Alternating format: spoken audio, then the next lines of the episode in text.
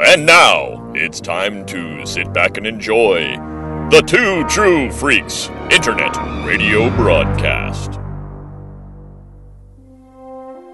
I sense a disturbance in the force. You always sense a disturbance in the force.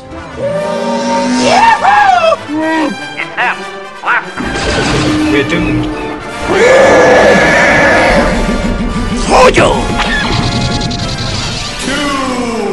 don't like this.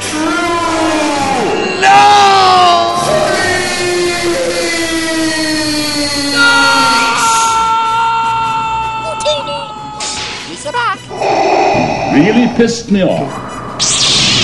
Oh, it's a trap! Chewie,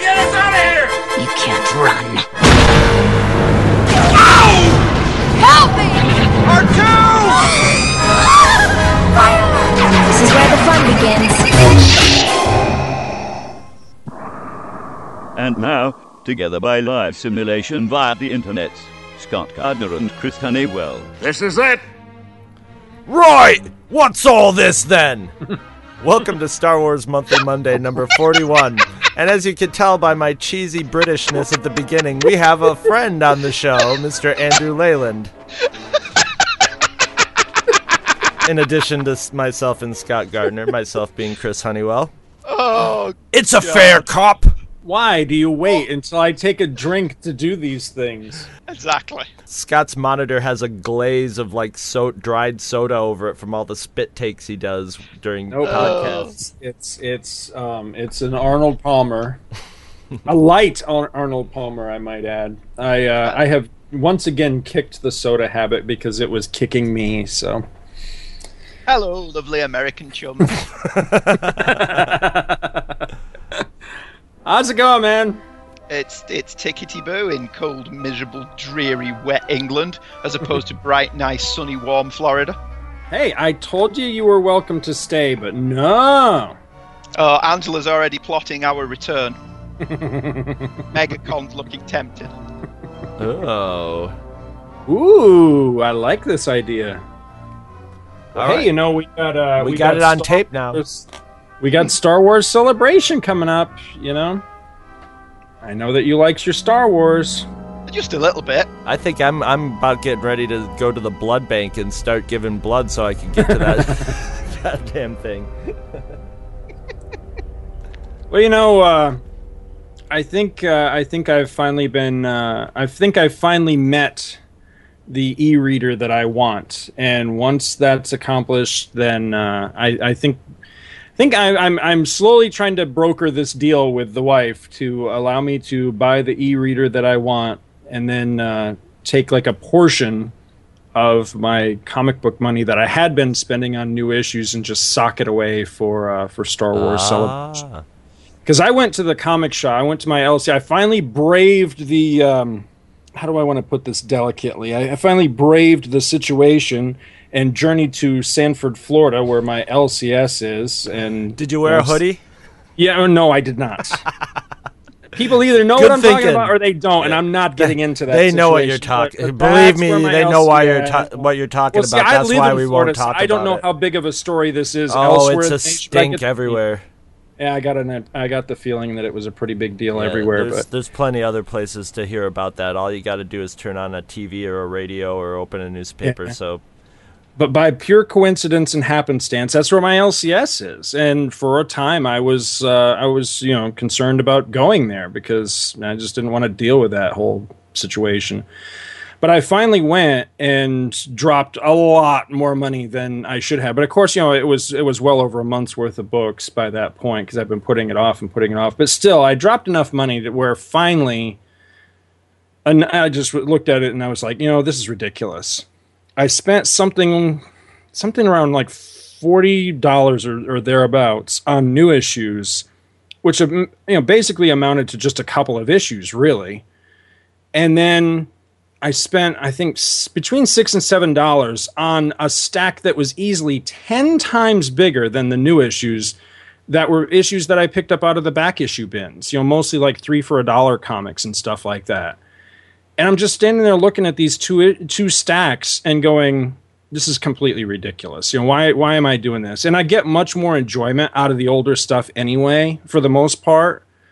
And I, I'm fine like that. That's it. And somebody had sent me a message the other day on Facebook about you know, hey, you know, I've been listening to you, you know, say that you know you're looking for something to to you know something portable to read your digital comics on. Here you go. And they gave me the thing to look for and I went and I took a look at it and I was like, yep, I think this is the thing. So, yeah, I, as soon as I can get it, I think I'm finally done with the whole new comics thing, and that's that's hopefully where I'll be able to draw my uh, my Star Wars celebration money from. At least I hope so. Anyway, I have to find my way to the LCS. I'm sure there's a new Walking Dead that I need to get, and I heard Peter Bagge has a new series out on Dark Horse in Dark Horse, so I got to go check those out. So now I actually have two comics to buy, but yeah.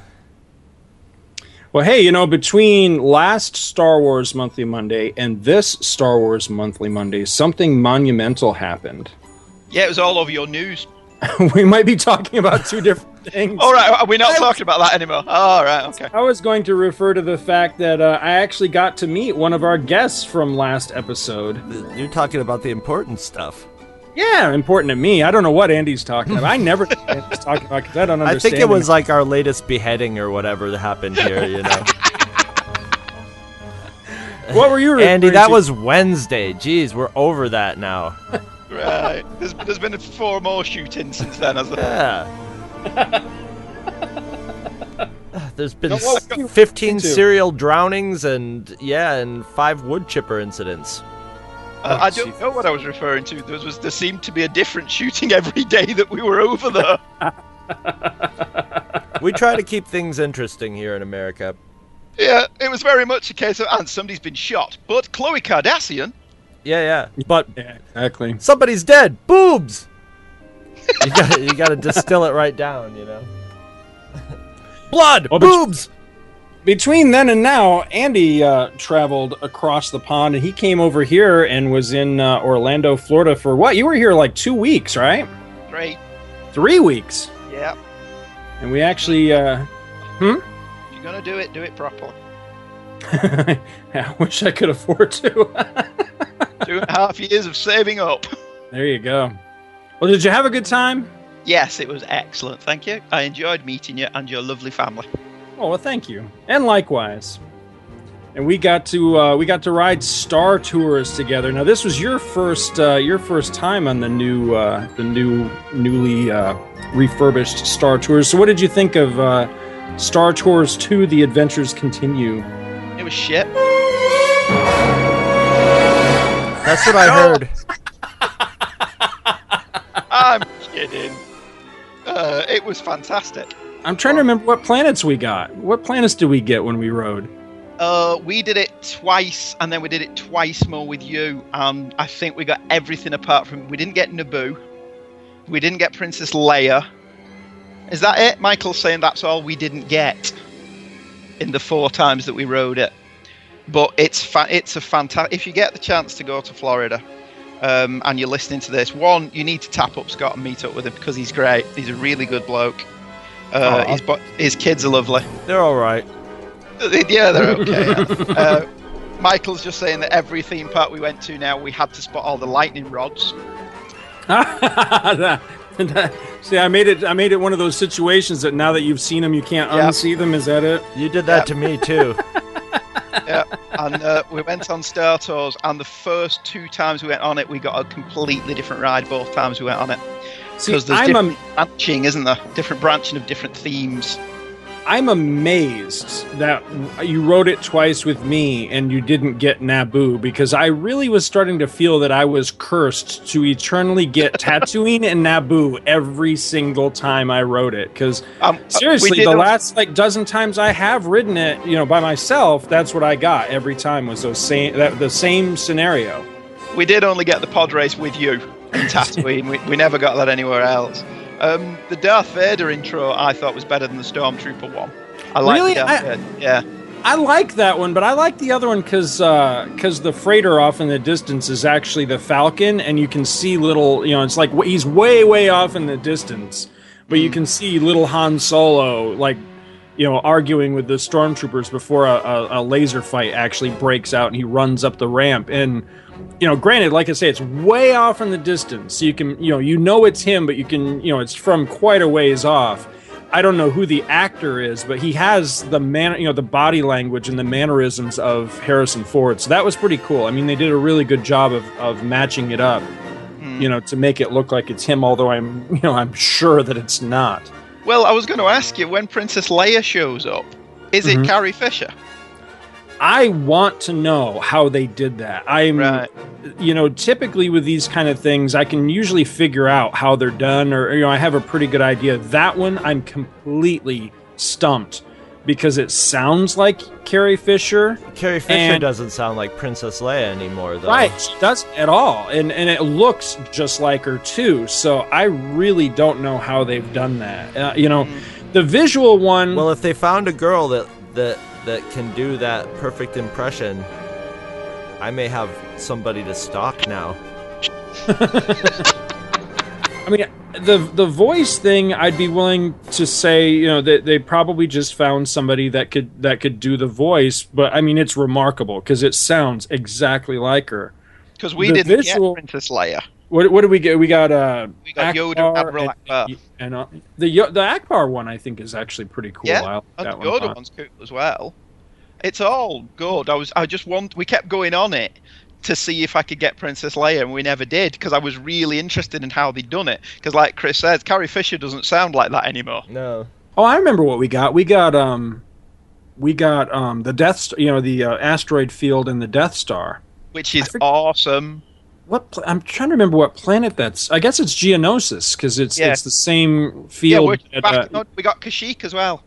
yeah, and that was my first. That was the first time for my wife and, and kids. I, I guess they, they told me afterwards that they had never gotten that one before, which I didn't Right. realize that. You got that one twice. But the 3D in it is real. It's the best 3D of any of them. That's what I've heard. I've heard the 3D in it is like some of the best 3D ever Yeah, done. it really is. It's really awesome. I mean, we'd been on Spider Man before this, and I thought the new Spider Man 3D was was really really good. And then I went on Star Tours, and it's like, oh, well, they've just upped the bar again uh, because the the scenes where you're in space following the other ships around and attacking the Death Star and stuff, they use the full 3D of space mm-hmm. instead of everything being on a plane. And uh, it's fantastic the way it just swoops down and between all the starships and everything. It's just it's just wonderful. It really is good. It's the opening 30 minutes of Revenge of the Sith, but you're in it. oh. That's the only one I haven't done yet. Is uh, is Coruscant? I still haven't seen the Coruscant one. We we got Coruscant the first time we rode it, and it's it's just fantastic. See, I remember you you telling me how impressed you were with the uh, with the 3D, and that's why I was, you know, despite being kind of tired of Naboo, I was really hoping that we would get it while we rode together, so that you could see it. Because of all of them, that has the best ending because the the way it ends makes spectacular use of the 3D. I don't want to give anything away, but of all the endings that you can get on the new Star Tours, that one does something that's that's one of those like you know stick jab in your face type of 3D effects where everybody in the in the audience like lurches back from it and it's great. And so I wish we'd I wish we'd gotten that one because that one actually is pretty cool. And you know it's it's like a quick little I mean what do those clips last like a minute and a half or something like that but it, It's, not a long ride. it- it's such a quick little tour of Naboo that it's it's really neat because you know you get to see uh, what was the name of this the underwater Otoh Gunga or whatever it was called you know the underwater Yeah. city and you know you get to see the big you know dinosaur fish and stuff like that so it was actually you know that part of it's actually pretty neat because the world of of you know the the subsurface Naboo stuff i- is visually compelling and it's just you know it's the movie around it I guess Yeah. well, and it's the, it's the the whole coming out through the sh- the little shop at the end, and like I dropped far too much money in that little shop. and across the way, they've got the speeder bike, and we all had our photo taken on the speeder bike, which is fantastic. It looked like a football. It looked like um. It looked like you were passing off to the quarterback, in one of those speeder bike pictures of you two. Well, people gain, uh, you know, or a listeners can go painful to- rectal exam. yes. Listeners can go to uh, to Facebook to check out my pictures that I posted because I put up a whole bunch of pictures. So Uh, we did the Jedi Academy thing as well. Uh, they've changed that significantly since the last time we were there. The last time we were there, you just stood in the crowd, and whoever was doing the Padawan apprentice shtick would just pick you out of the crowd, and it was dumb luck who you got, whether you got Darth Vader or whether you got Darth Maul. And they've they've structured it more now that you have to sign up beforehand and then show up at a certain time, and both of them come out both Darth Maul and Darth Vader come out simultaneously. So it depends on who you get. They split you into two groups. And uh, the guy playing Darth Maul, it has to be said, was exceptionally good. He's in the makeup, and his his face is just like Ray Parks. It's really well done. Because the Darth Vader guy is obviously hiding behind the suit. I mean, he was really good. But the guy being Maul, what really was dancing around all over the place and doing those um, judo moves that Ray Park did. And he, I was really impressed with Darth Maul. I've always been Kept sticking his face in Angela's. If he tried that again, I'd have whipped his lightsaber off him and gouged his eyes out. But other than that, it was fantastic. I've always been a big fan of Ray Parks, especially you know I can't believe the guy who did the Ghostbusters theme song ended up in Star Ray Wars. Parker Jr. No, it's weird. That, oh, isn't it was his son. Sorry. Oh, I don't even know how to transition out of that. Sorry. I'm the one who steered us down that dead end. Hey guys, what's down this alley? Now we're getting mugged. Now you got Alec. Yeah, we wish. We need to get together at some point and uh, and talk about uh, our adventures over in uh, Universal Studios too. Yes, we do. Where you just posted up an episode. I mean, I, I don't remember what episode number it was, so you can throw it out there if you remember which one it was. But I have no idea. It's the most recent one we've put up as of this recording date. All the stuff we did in Universal went up this week, and all the stuff we do in Hollywood Studios is going up next week.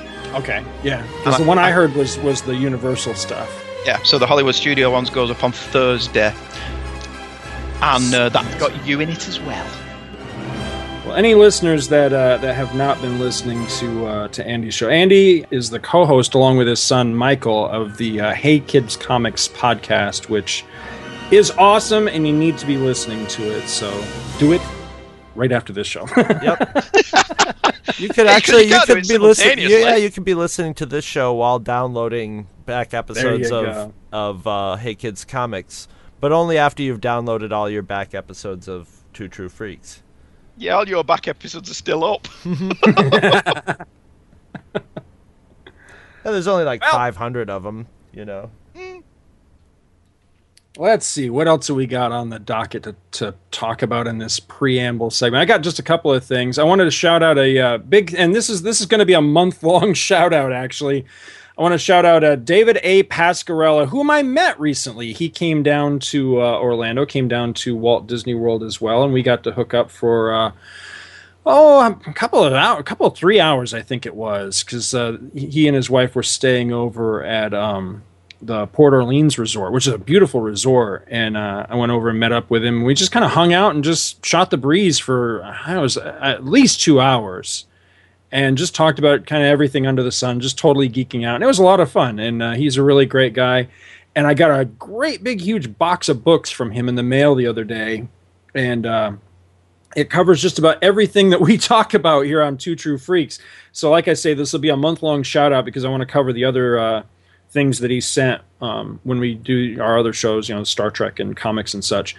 But the Star Wars related stuff that was in the box was uh, I got the first two trades, Volume One and Volume Two of Star Wars Tales, and these are the uh, the collected editions from Dark Horse Comics. Now, I actually own these, so I am going to pass these off to my friend and co-host Chris. okay. 'Cause I, I thought you would enjoy them Oh, because I I know will that you enjoy liked them. this title when it was out. so yes, will I did. Oh wow, that's awesome. David Thank you, was a- David Pascarella.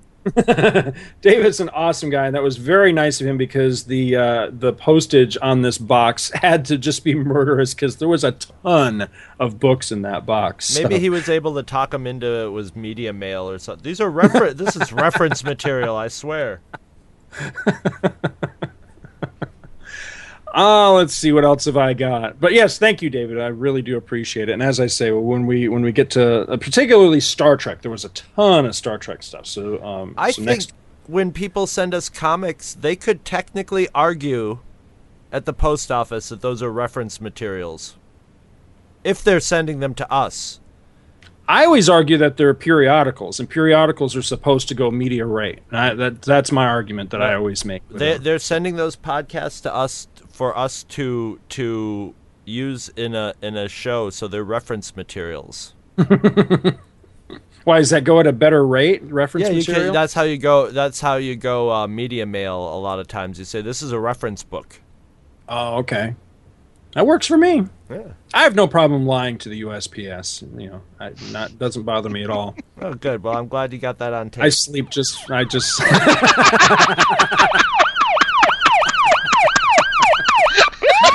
Ah. let's see. I I promised that I would uh, throw this out there, so here we go. I'm fulfilling my promise. This is a little story that I want to tell called "My Wife and Anakin Skywalker." So I'm in the Lego store at uh, downtown Disney Wow. yesterday. We were, uh, yeah, I know, and uh, it was uh, we were celebrating Logan's birthday. Logan just turned 12 the day before that, and so we took Happy Logan to birthday, down. Logan. Aw. And so we took Logan to uh, to the T Rex restaurant, which is awesome, by the way. If you ever get a chance to go, it was totally, totally cool. I love that place. So afterwards, the kids wanted to go over to the Lego store. So we're in the Lego store and we're looking around, and they had a couple of end caps that had these little teeny tiny Lego figures that were keychains. And right away, I spot two, and I've, you know, it's one of these like decisions, decisions moments, you know, where I'm holding one in one hand and one in the other, and I cannot make up my mind. And one is Boba Fett with a rocket pack, Lego Boba Fett with a rocket pack, and the other one is Lego Superman with a real cloth cape. And I'm like back and forth, which one do I want? Which one do I want? And then I'm looking at the other ones that they have, and they had a Watto, which was very, very cool. It's a little teeny tiny Lego Watto. Get lost! Come back when you got some money! And then they had a uh, a Lego. It was young Anakin. It was pod racing Anakin Skywalker. And I wanted to get it for Logan, so I, I picked it up and I, I gave it to my wife, and I was like, "You got to get this for Logan." She goes, "Does he like that movie?" And I was like, "Yeah, I think so. I think that's like his favorite one." And I said, "At least it used to be when he was little. I don't know about now." And she goes, "Really?" She goes, "I didn't know that." And I was like, "Yeah." I, I said, "I think he really, uh, you know, feels that he identifies with with little Anakin." And my wife doesn't miss a beat, man. And she says, "Is that because his mom's a slave too?" And I start to laugh, and then and I start to laugh, and then we both were laughing, and then we both stopped. And she looked at me, and I looked at her, and we had one of those telepathic moments. And she goes, so, something to the effect of like, "Oh my God, you're rubbing off on me," or something. She go, and I was like, "Hey, that was total geek cred." And she goes, "Oh my God, you're going to talk about this on the show, aren't you?" Oh no. Once again, long suffering. That's all I gotta say. Scott Gardner's long suffering wife. Jeez. Well, when we were over there, um, our entire families got together in Hollywood Studios to go on uh, Tower of Terror. And uh, there was a bit at the end of the day where, where Scott had to go because uh, his wife was going to work the next day, and we were shooting off over to Magic Kingdom to go to the fireworks. And just before we were splitting up, Angela and uh, Scott's wife had a moment where they discussed what it was like to live with comics, not with us, to live with boxes of comics, and just the faces on the pair of them was just like, what did we do? What did we do to deserve this? They hit it off so well, and it made me so happy that they they, was- they totally did. It was one of the funniest visual moments of Yeah. the entire It's trip. it's called it's called commiserating. Yeah, Well, yeah, they're, It's they're, a they're, form of they're- bonding. Yes. yeah. yeah, they are they are charter members in the uh, the podcast widow community. Yeah. you know of what I mean? out of out Yeah. of pain comes a bond. yeah. Out of out of pain and oppression comes a, a, I, I a think certain what was even unitedness. I think what was even sadder for them both is, is what we'd done to our children. Uh huh. uh huh. And that they're both probably going. And you know what? So many years have gone by. Now it's too late, and now it's happening to me too. Yeah. you've got you've got Angela can now quote Star Wars at me and does so at the most opportune times. She's gotten really quite good at it. Well, that's that's what you got to do. That's like people who have like maybe say you're in a marriage with somebody who's really religious. You know, you got to learn the Bible so you can stick up for yourself at some point, or throw something back in their face and go, "Oh yeah, well what about this? Haha, yeah, I've Yep. been reading that book too." That's right. Every once in a while, that'll happen around here, where where I'll say something and she'll totally it's something geeky, and she'll totally call me on it, and I'm both very proud and at the same rate, I'm just I just have that little, you know, that little smirk to myself, going, "Mm-hmm, that's it. I'm I'm rubbing off on you. I thought you were gonna. I'm s- dragging you into this, kicking and screaming." I thought you were gonna say so. She was gonna say something like, "So our son is going to grow up to kill all the Jedi's and become the most evil force in the in the universe." Always the quiet ones. Yeah.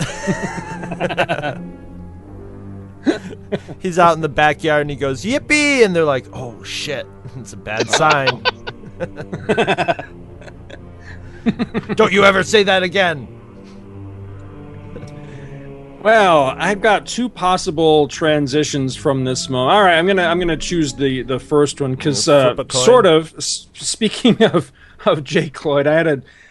We're we're not exactly the most news topical uh, podcast when it comes to Star Wars news. I leave that to other Star Wars podcasts that that kind of make that their business. But I just thought I should mention this real quick, seeing as how it sort of ties into uh, well everything.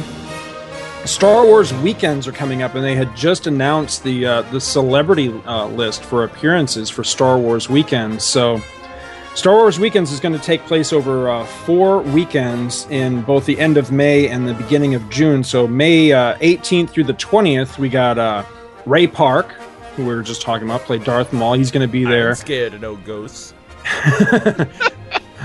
Jeremy Blake, who uh, I don't recognize these characters' names that he played. Rune Haako and Mas Amedda. Mas Amedda, the name rings a bell, but I can't remember what character he was. But anyways, from uh, Phantom Menace, he's going to be there. And then D. Was Bradley. Rune Haako, Rune was one of the Neimoidians at the beginning. Neimoidians? Okay, yeah, I, I, think think, you're right. Yeah, I think you're right. I think he's the underling one. I, I think. The stilted Um, swine. Oh yeah, yeah, because Thingio's the other one. Oh god, what's his name? He was Cato in the Pink Panther films. Uh, Ray, Rayga, uh, Gunray, Nute Gunray. yeah, that was Cato from the Pink Panther. Oh, is it really? Can't remember his name. Oh wow. I did not know that. Yeah, I, oh I didn't man, that. now I want to see him like running at Anakin, going, oh, and then Anakin coming at him with the lightsaber from the other direction.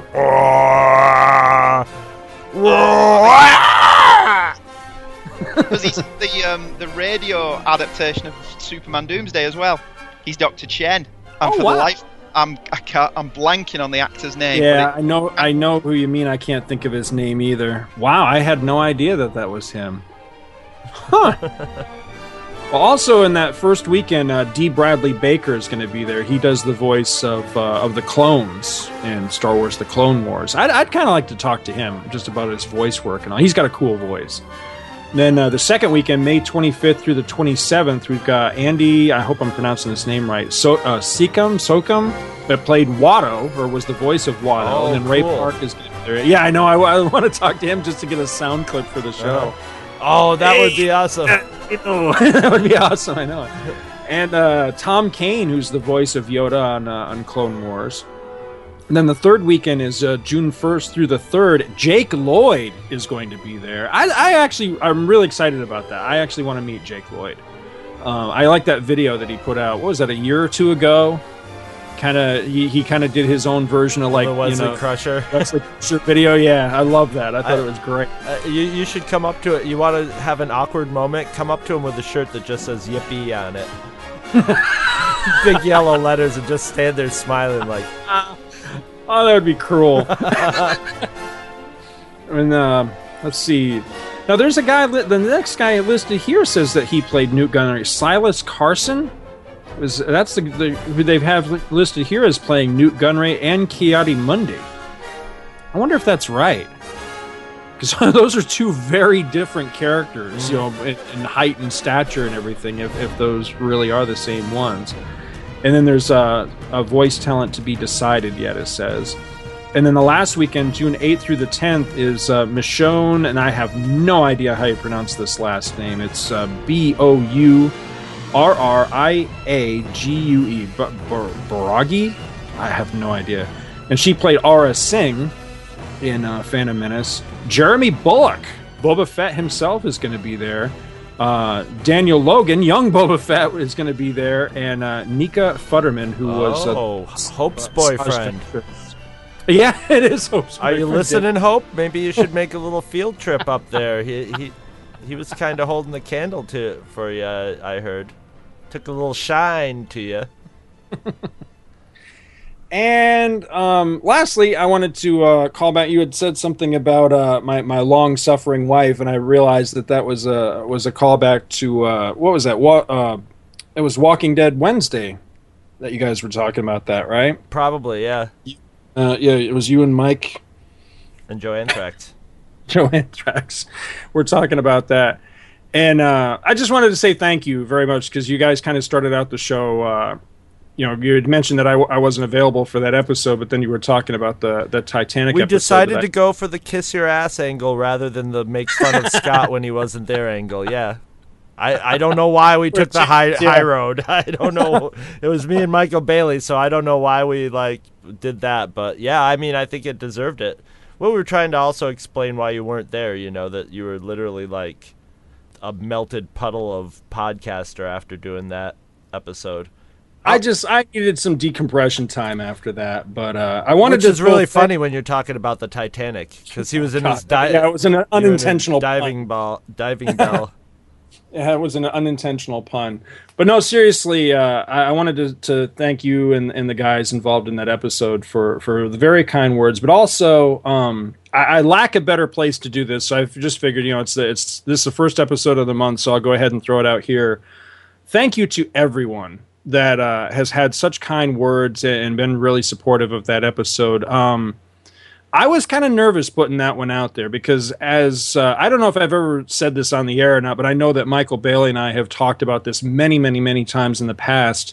You know, Michael has a great show out there that I I'm not sure if it's still on hiatus or if he's now returned. I, I keep hearing rumors that he's bringing it back, but he does a show called uh, Views from the Long Box, and kind of Michael's kind of sort of shtick on that show is that it's all about Mike, you know, and it's a very personal show for him. And I've always been very envious of of how well he did that show.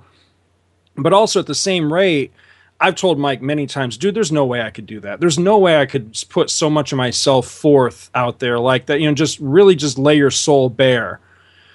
Yeah, that episode, you know, the Titanic one that I did was kind of it, that was kind of my my episode, you know, for doing that, for taking something that really I hadn't talked much about ever in in podcasts, uh, you know, and really hadn't talked much about in in a number of years, and and really just tried to present you know a piece of me for the audience you know what i mean? And so it was it was a labor of love but i, I was, but when i was all finished and done with it and i listened back over it i was i almost shelved it i was really nervous to put it out there because the, the the last thing i wanted after doing that episode was to put it out there and have people go oh my god you know how how over the top melodramatic is this you know and knock on wood, I haven't received a single criticism for that episode. I mean, everybody's had really nice things to say, and they, they've been very, uh, very supportive. And I, I've just been very appreciative that uh, that it was a well received episode. And uh, so I just wanted to thank everybody for, uh, you know, if, if anybody hated it, they kept it to themselves. And normally, I'm not one to say, hey, you know, don't don't send negative feedback. But I mean, seriously, I mean, if, if anybody didn't like it, they didn't say so. And this one time, I really appreciated that because it, it meant a lot to me. It was a very uh, personal episode. So, anyway, Now there's Thank you. somebody going, "Oh shit, I forgot to send out that email." That reminds me. and now I get a flood of people. Yeah, you know, yeah, that episode I thought it sucked, but no, seriously, No, no, it was it was a really good one, Scott. Well done. It was very well scored. It was very well researched. It was exactly the kind of thing I think you do a lot. I think you're selling yourself short there that I can't do. We just we we did a mutual backslapping thing when we met each other, but I think it's much easier to hide behind bad singing and silly voices, which is what I do, than be that open like you were on that show. And uh, even my wife, who doesn't listen to any of our drivel, let's be honest, uh, has expressed an interest in listening to that one. Oh wow. So there you I, go. I'd be, I'd be very curious to to know what she would think of it. You know, what was funny is um, by no means did I ever take this as like a, a negative criticism or anything, but the the one thing that kept coming up again and again, I heard it from several different people, was that several people had told me um, through different you know things, different forms of feedback, that they thought it was the best solo thing I ever did. And the first couple of times I heard that, I didn't quite take it as a compliment. I kind of took it as, wow, really? diss on your You know? other stuff that you did? Yeah, kind, kind of a little bit. Hey, Scott, it's your first non crap podcast. This is awesome. you know, and I don't know that I quite agree it was the best solo thing I ever did, but it's certainly the most uh, the most personal. And uh, so that's you know I, I really you know thank you for for saying that. It, it really that does that feedback really does mean a lot to me. So you know sincerely from the bottom of my heart, thank you very much. Sincerely from the bottom of the ocean. Oh God. Burt Kwouk's the guy. That's his Hmm? name. Atto. Burt Kwouk. Burt Qu- yes, yes, that's It yeah. doesn't you're- say in his filmography that he was in the Phantom Menace, so maybe it's not him. But bloody hell, it sounds like him.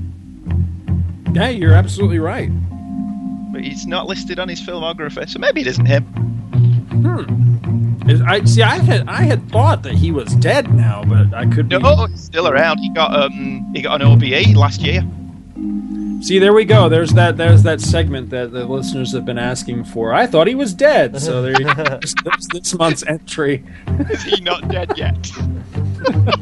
I swear to God, we're gonna make a segment out of that. I think we're, we'll, we'll squeeze it into Comics Monthly Monday, and that will be my contribution to Comics Monthly Monday. Is I'll, I'll have Mike and Chris put their heads together and come up with a list of like three or four celebrities, and then they can quiz me. All right, alive or dead? You know, and then we'll do it that way. Um, That's a good idea. yeah, Peter Falk. Who? He's alive. Peter Falk. Peter Peter Falk, the He's Columbo. alive. He's alive. Yeah, I think, think he's, he's done alive. movies recently. Nope, dead. Oh, Is he dead? Oh, I was so confident that he was alive. See, I suck at this game. Mickey Rooney. It's a fun game though, isn't he? Mickey, Mickey Rooney Rooney's- is Mickey Rooney's still alive. dead. Is he dead? No, I'm pretty sure he's still alive.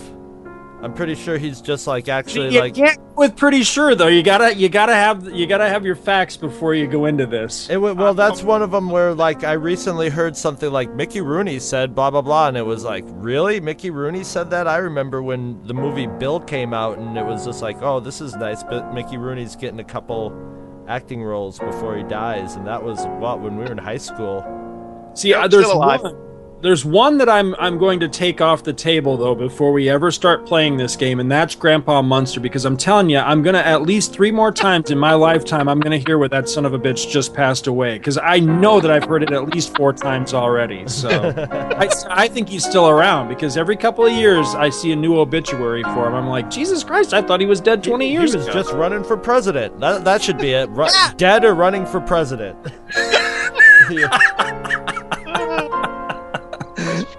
Why not? Everybody else is running for president. You might as well too.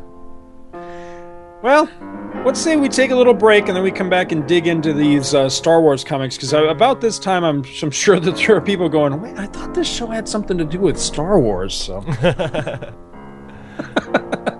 Yes, okay, well, we'll be right back, and we promise we'll talk about Star Wars and not about long suffering Dead wives people. and dead people and decapitations.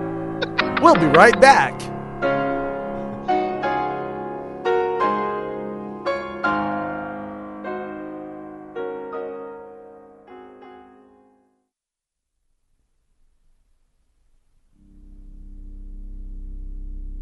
Just once, in a lifetime, does a podcast come along that pushes the boundaries of the medium, that redefines what it is to be an internet radio broadcast, that touches us, reaches into us, inspires us, teaches us that causes us to re examine just who we are and why we are, that expands our horizons, that makes us completely rethink our destiny in this cosmos and our place in the grand design. Just once in a lifetime. But while we're all waiting for that podcast to be invented, why not give a listen to Hey Kids Comics? Hey Kids Comics is a smart, fresh, and hilarious podcast that looks at all kinds of fun and interesting topics related to the ever evolving world of the comic book art form. You can find Hey Kids Comics at apleyland.podomatic.com. That's Hey Kids Comics. It's alright.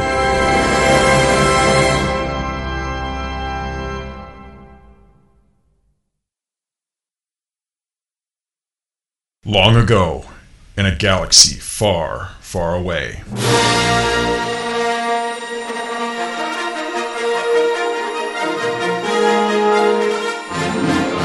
There exists a state of cosmic civil war.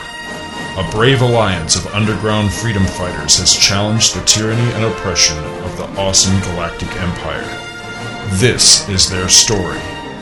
Stan Lee presents Star Wars, the greatest space fantasy of all.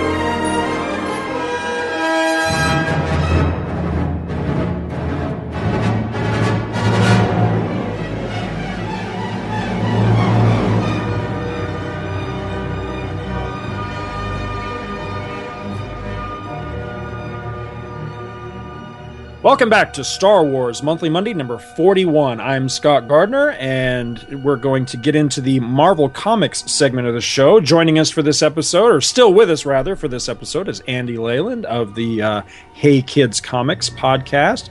And Hello. Chris Honeywell. Chris Honeywell is going to supply the uh, synopsis for uh, for the first issue that we're looking at this month. Die. or not. Hello.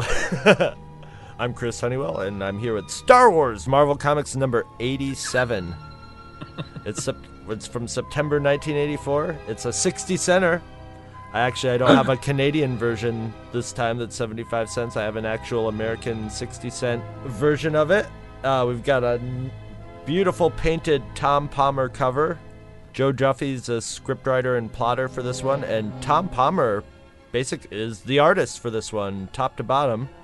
We've got Rick Parker Jr. once again showing his multi-talented spectrum of, of skills from Who are you gonna from- call? Yeah, from from Ghostbusters soundtrack to Phantom Menace to lettering uh, Star Wars comics. This guy is amazing.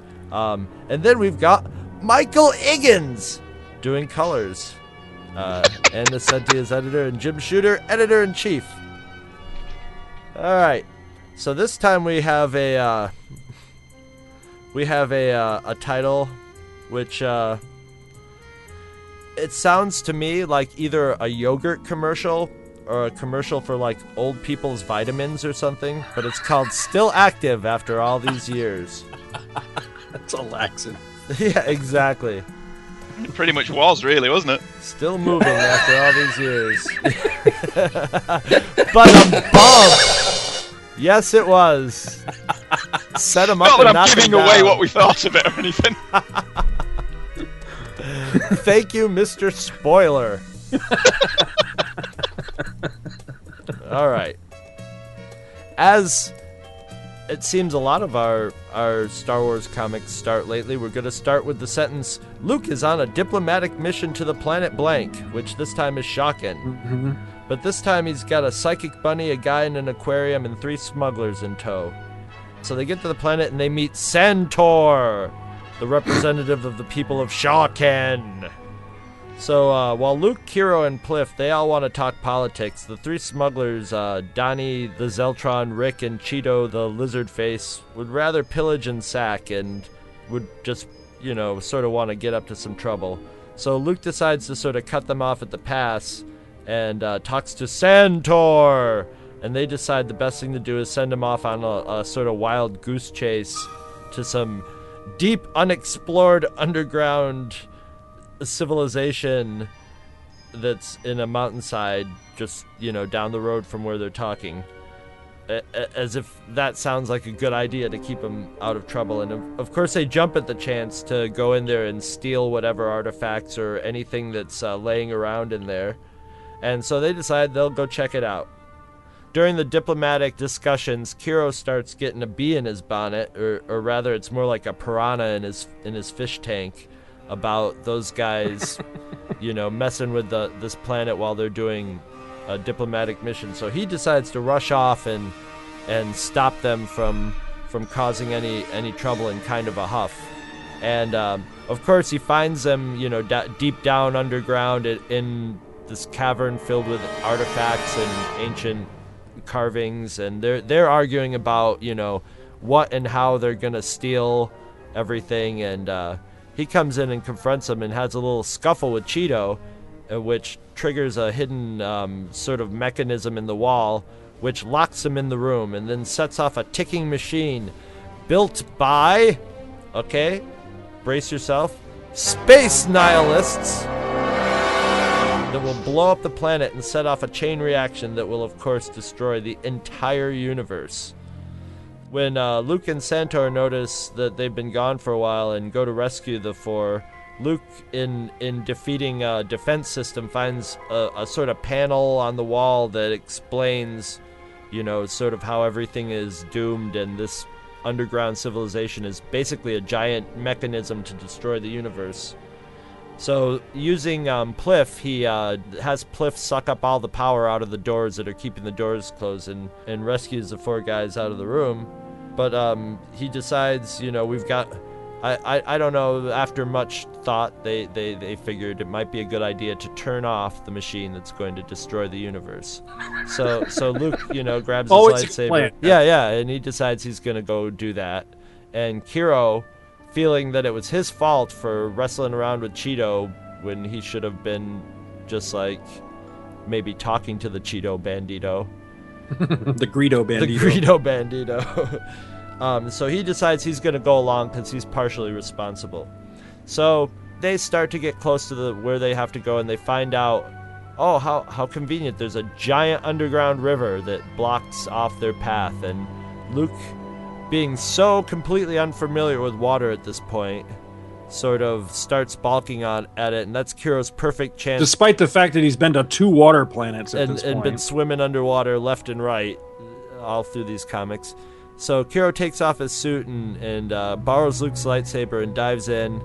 And there he finds a glowing giant underwater face. And when you chop a glowing underwater face in half, it usually turns off the, the universe killing machine, which it does. So Luke returns back to the to the crew with what appears to be the uh, lifeless body of Kiro, and um, you know, uh, Pliff sort of does a little bit of a Vulcan mind meld and determines that Kiro is not dead. There's some little bit of life still burning in there somewhere, and that's where we that's where we leave it off. Very exciting. The universe almost got blown up, guys. That that was a I wish I gave more of a shit about it. You know, I hate those. sad to say. I hate those space nihilists, man. What the hell was that all about? We once had a prosperous planet where everything was so good, and the nihilists decided it was so good that they were going to destroy the universe. But we've forgotten about that. It was what? Come on. yeah, the Yeah. cover I was think good. we should. I think we should let our guest go first with his thoughts on this one. What? I'm sorry. What'd you say, Andy? The cover was good. I like the uh, in the upper right hand corner. I'm pretty sure I've seen that dude in the opener to Scooby Doo.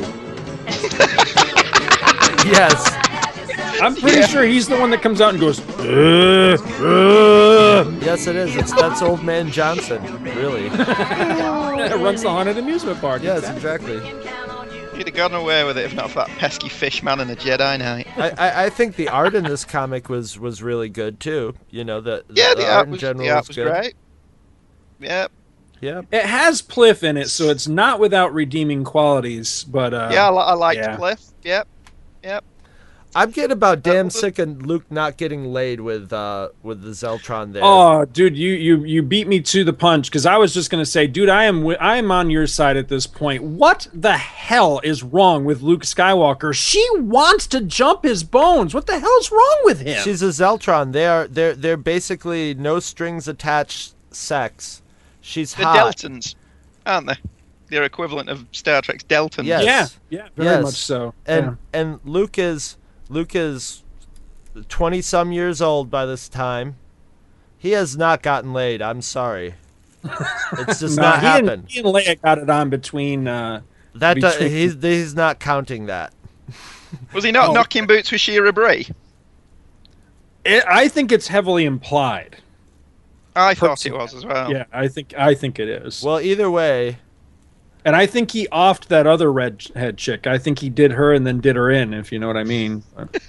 well Got off anyway, before she got off. anyway, he knows ain't nothing happening with him and Leia at this point. Because Right. that would just be gross. Exactly. At this point. Exactly. So come on, Luke.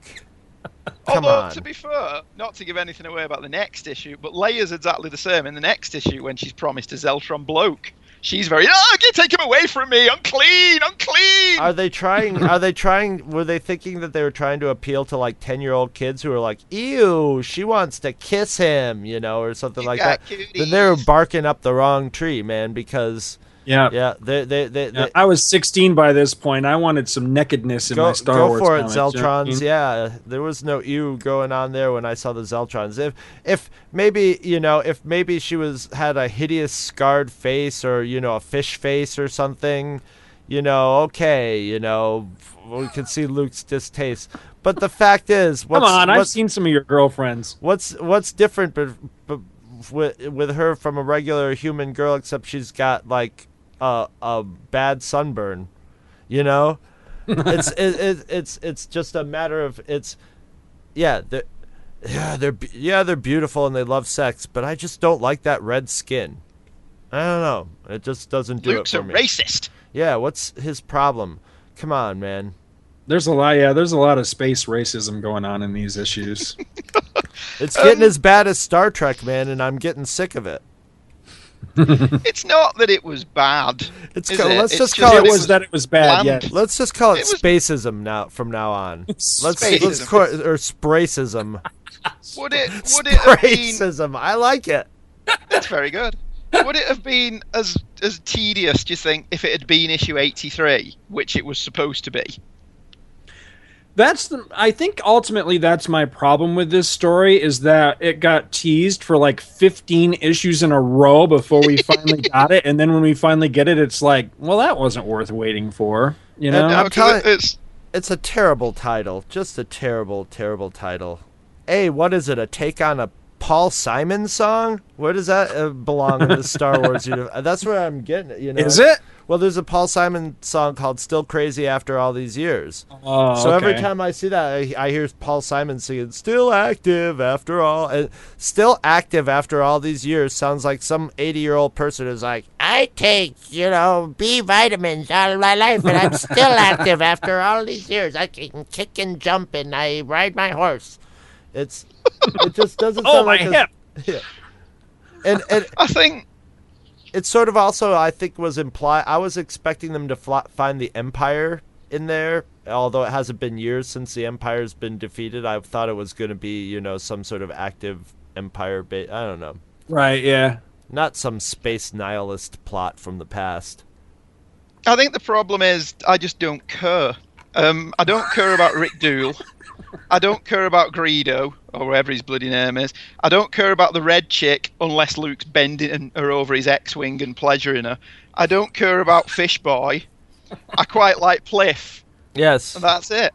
And it's it's is this like the third or fourth issue in a row somebody's been on a diplomatic mission? well, everybody but That's Fli- kind of the new mission statement, though. Unfortunately, Mm. is they had nowhere. They they were so boxed in that they really were limited on what they would they could do, and so unfortunately, this this Star Trek bent that it now takes is is almost you know it's almost a necessary evil. You know, they really didn't have much else they could do, and see, I remember feeling very much the way you do uh, about these secondary characters at the time when I was a kid, but you know, over the years, I've come to feel like they're just as much Star Wars characters as the rest of them. I, I guess it's just time. You know what I mean? I've I've gotten used to them over time. Now I like revisiting these guys, but I remember feeling that way at the you know when I was a kid, going.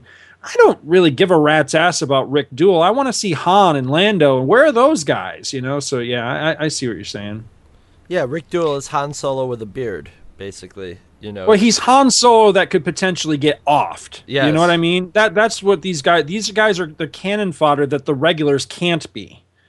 And plus I think they were created so that you could actually do things with them, you know, as opposed to, you know, Luke and Han and Lando. There's really nothing that Lucasfilm was going to allow uh, Jo Duffy or anyone else to do with those characters. Unfortunately, from what I've read anyway, then Lucasfilm began to dictate what could be done with those characters, despite the fact that you know someone else had created them. You know, the- just the the simple fact that they were under the Star Wars banner, you know, Lucasfilm began to dictate about them as well. So, you know, they were really boxed in.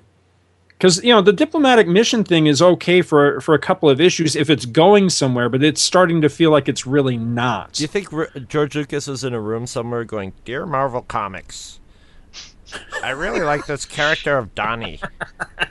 Could you have her naked and having sex with Luke Skywalker? Just draw it and send it to me for my approval. Love, George Lucas." I don't think George Lucas knew they were publishing comics at this point. I don't think he cared. No, he was reading every single one of them. You think? I don't like this. Uh, um, I did like the No, subtle thing so. they're doing with Luke's outfit. I like that Yeah. he's now wearing a mixture of black and white because in the films he went from wearing white in the first one to beige in the second one to black in the third one. So I kind of like that he's he's reached this middle ground symbolically. But and also I, I I had to read the last two pages of this twice before I got what had happened. Fish Boy swashes at the Scooby Doo villain with Luke's lightsaber, and then a big tidal wave happens, and everyone goes, "Oh, what's happened?" And then Fish Boy shows up. No, he's dead. And then Pliff said, "Oh no, he isn't. Everything's okay." The end. yeah, I know it just ends. Yeah, and I really stops. think that Luke needs to be winking in that last panel because he's looking right at us, you know? Yes, we owe Fish Boy that much. Wink. And you're like, no, we don't.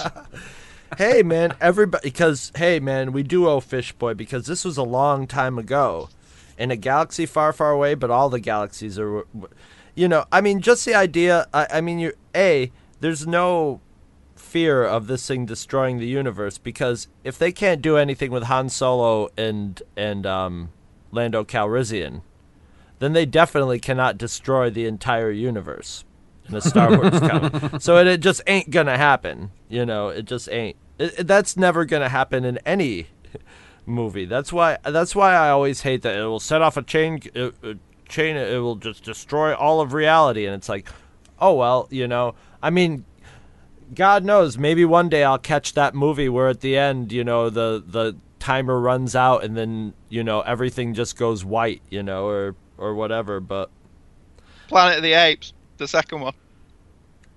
Yeah, that's right. He's got you. yeah, I ad- I Stop admit it. doing sequels though. Yeah, I, I was just gonna say it didn't stop the time timeline at all. Nope. I liked page thirteen. 13. Oh, yeah, the one where Luke jumps up for the taking the thing out. Yeah. But by and large, it was like I didn't feel there was a particularly big threat going on, despite the threatened destruction of the universe. Bleh. No, and, and, and the machine that that threatens to destroy the mu- the universe, what noise does it make? Tick, tick, Tick, tick. tick, What is this tick. like Hook or something? You know, is this Peter Pan or something? It's the crocodile that's gonna destroy the universe. I still can't figure out why Luke's outfit in this. It, it, the word that comes to mind every time I look at this is priestly. It looks vaguely religious to me, and I can't figure out why I think so. It just, I, I don't know. It's It does something look about like he the- has got a black collar on. Yeah, yeah. maybe that's it. Yeah, It's got a little bit of the Catholic priest look to it. yeah, yeah. It really does. I mean, did they change his boots and his tunic to white just to differentiate in the color scheme?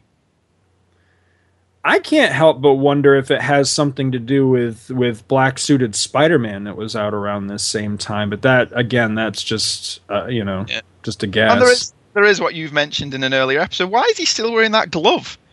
Why is he not gone and got his hand fixed? I can only guess about that that there was an action figure out around the same time. Uh, That's the only thing I can think of. Uh, That or uh, and maybe again, maybe it's a Lucas dictate. You know what I mean? They they weren't allowed to to change it back or so. I don't know. It's it is very odd though. Because by this point, come on, he has to have gotten his hand fixed by You'd now. think you so. would think.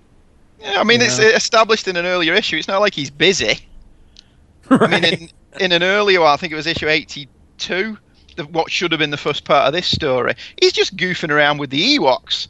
So surely he's had time to go and get his hand fixed. One uh, would think. And it doesn't seem like it takes too long to get your hand fixed in the Star Wars universe. So I don't know. I mean, you know, pres- if we didn't know Luke was such a, a a wimp with the ladies, you'd think he would maybe want to keep the mechanical hand to go. Hey, ladies, you want to check out my ca- mechanical hand? It's fully Maybe functional. wants to win it's got a one of those- vibrate feature. Yeah. You know, maybe he wants to win one of those my scars better than your conversations, like in Jaws. Yeah, yeah. That would Uh, be the that, presentation of it's nice. that would be I've a trump the- card. Yeah, just pull up Yeah. your sleeve and you got a Just mechanical take, hand. take your glove off. Look at my bionic hand, ladies. uh, I've got this in the long time ago trade paperback, and the presentation's lovely. It looks like it's all been nicely recolored and such. I was just going to ask if it had been recolored. It looks like it, but obviously I've not got the original to compare it Okay, to. so Uh, page 13. So let's go to your favorite page, page 13. What's is the color scheme like in the background sort of like red and tan and yellow?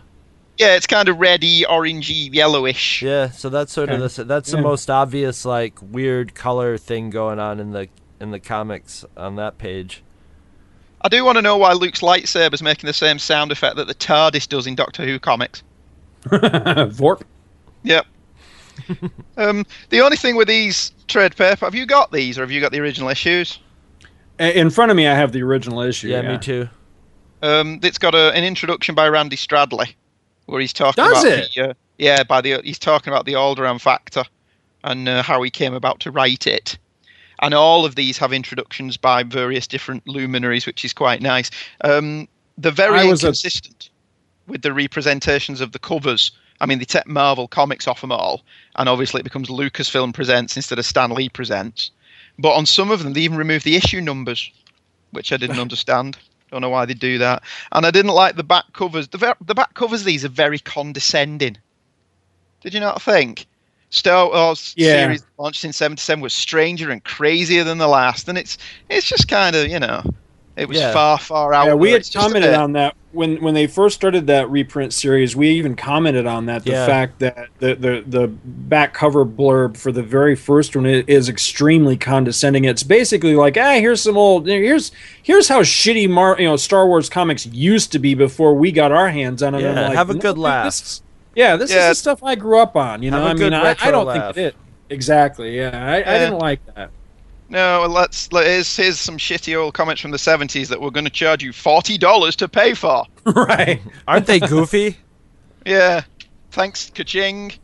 You know, with the mention of uh, of Randy Stradley's name, you just you just reminded me that I was extremely remiss in between the two months because I was supposed to be trying to get him on the show, and I have not yet even sent the first uh, message out. I've got to do that because I really do want to try to get him on the show. Um, I was, uh, as a matter of fact, I just started getting caught up on the uh, the Star Wars um, Dark Times series that's out right now. He is the writer on that, and it's uh, it's oh man, that's some really good stuff good good stuff i've got uh, i've got some notes on this one let's see here what have i got that hasn't been covered yet um, i thought santor um, if you know if he was still alive i thought that uh, julie schwartz could play santor because Yeah. he looks Yeah. just like him um, santor had a uh, a little thing here let me see if i can find it real quick on page nine i thought this was really cool um, he asked Luke, he says, uh, speaking of power sources, he says, uh, Luke, I couldn't help but notice, is that a lightsaber at, your hip? And uh, Luke says, yes, he's, he says he's a Jedi Knight, the last of them, I'm afraid. And Santor says, yes, many of the great Jedi heroes were born here on Shawkin, I guess the name of the planet is. He says the betrayal and extermination of their order was one of the Empire's saddest crimes, and uh, I just thought that fit rather well with the whole you know prequels. what, yeah, what, what we now know. I, I you know I always like well. it when you, yeah. I like it Um, when did you- tie in. Did you not think that word balloon though the lettering looked different? It does actually. Now that you say it. and that, I'm wondering that's if if Lucasfilm changed the original wording. very likely. Oh, Very that's- possible. Um, on that same page, two panels later, uh, this guy comes running in, and uh, Santor says, "What's wrong, my boy? Is, so, uh, is something amiss at the ruins?" And the guy says, "The three aliens. They descended alone, and a third followed. This dude can't count for shit." If the three's already there and one more comes along, dude, that's not a third person. That's a fourth No. person. Um, I agree with you about pages 13, and I would add 14. I like the little lightsaber sequence with uh, with Luke defeating the, uh, the Guardian machine. I thought that was pretty cool. Um, okay, here's another like, huh moment in this book.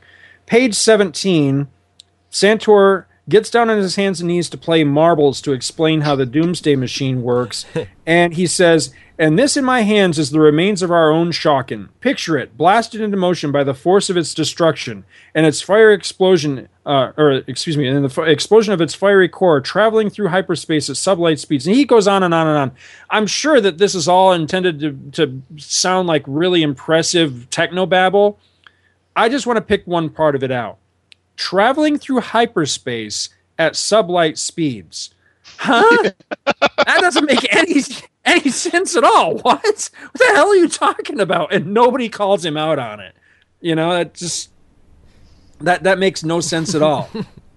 They're like, oh yeah, he talks about that shit all the time. He's been watching too much YouTube. You just forget about him. That, that would be like me saying I'm, I was flying down the interstate doing 90 miles an hour while I was doing 40. It's like, what? That doesn't make any sense, dude. And that's exactly what this dude is. Uh, it's just ridiculous. um, by the way, and this is probably my biggest and most important note for this issue. Um, I paid a lot of attention. I felt to this plan, and I'm not a you know astrophysicist or anything by any stretch of the imagination, but I'm just going to go out on a limb here and say that I'm pretty sure that this guy is full of shit. There's no way that planets act like marbles. For one thing, planets aren't all the same size, so there's no way that Earth is going to plow into Jupiter and send it spinning off into space to plow into another planet. Just ain't going to happen. So, you know, this is the stupidest plot device I've ever heard. With all apologies to Jo Duffy, who I really like, it's just uh, this was really a bad plot. I just, yeah. and why the hell does Santor, his whole world, and his people all remind me out of something out of, out of an old Gold Key Star Trek? Star? Trek, Gold Key Star Trek. Yes, exactly. Yeah, one of my notes is this is a Star Trek story, but not a Yes. particularly good one. exactly. Gold it Key is. Star Trek. Yeah, all the way, except with better art. I, I like the characterizations, you know, and, and for the most part, the art is really. Except, you know, I, I did think that some of the figures they they often looked a little like compact, like a little bit squat.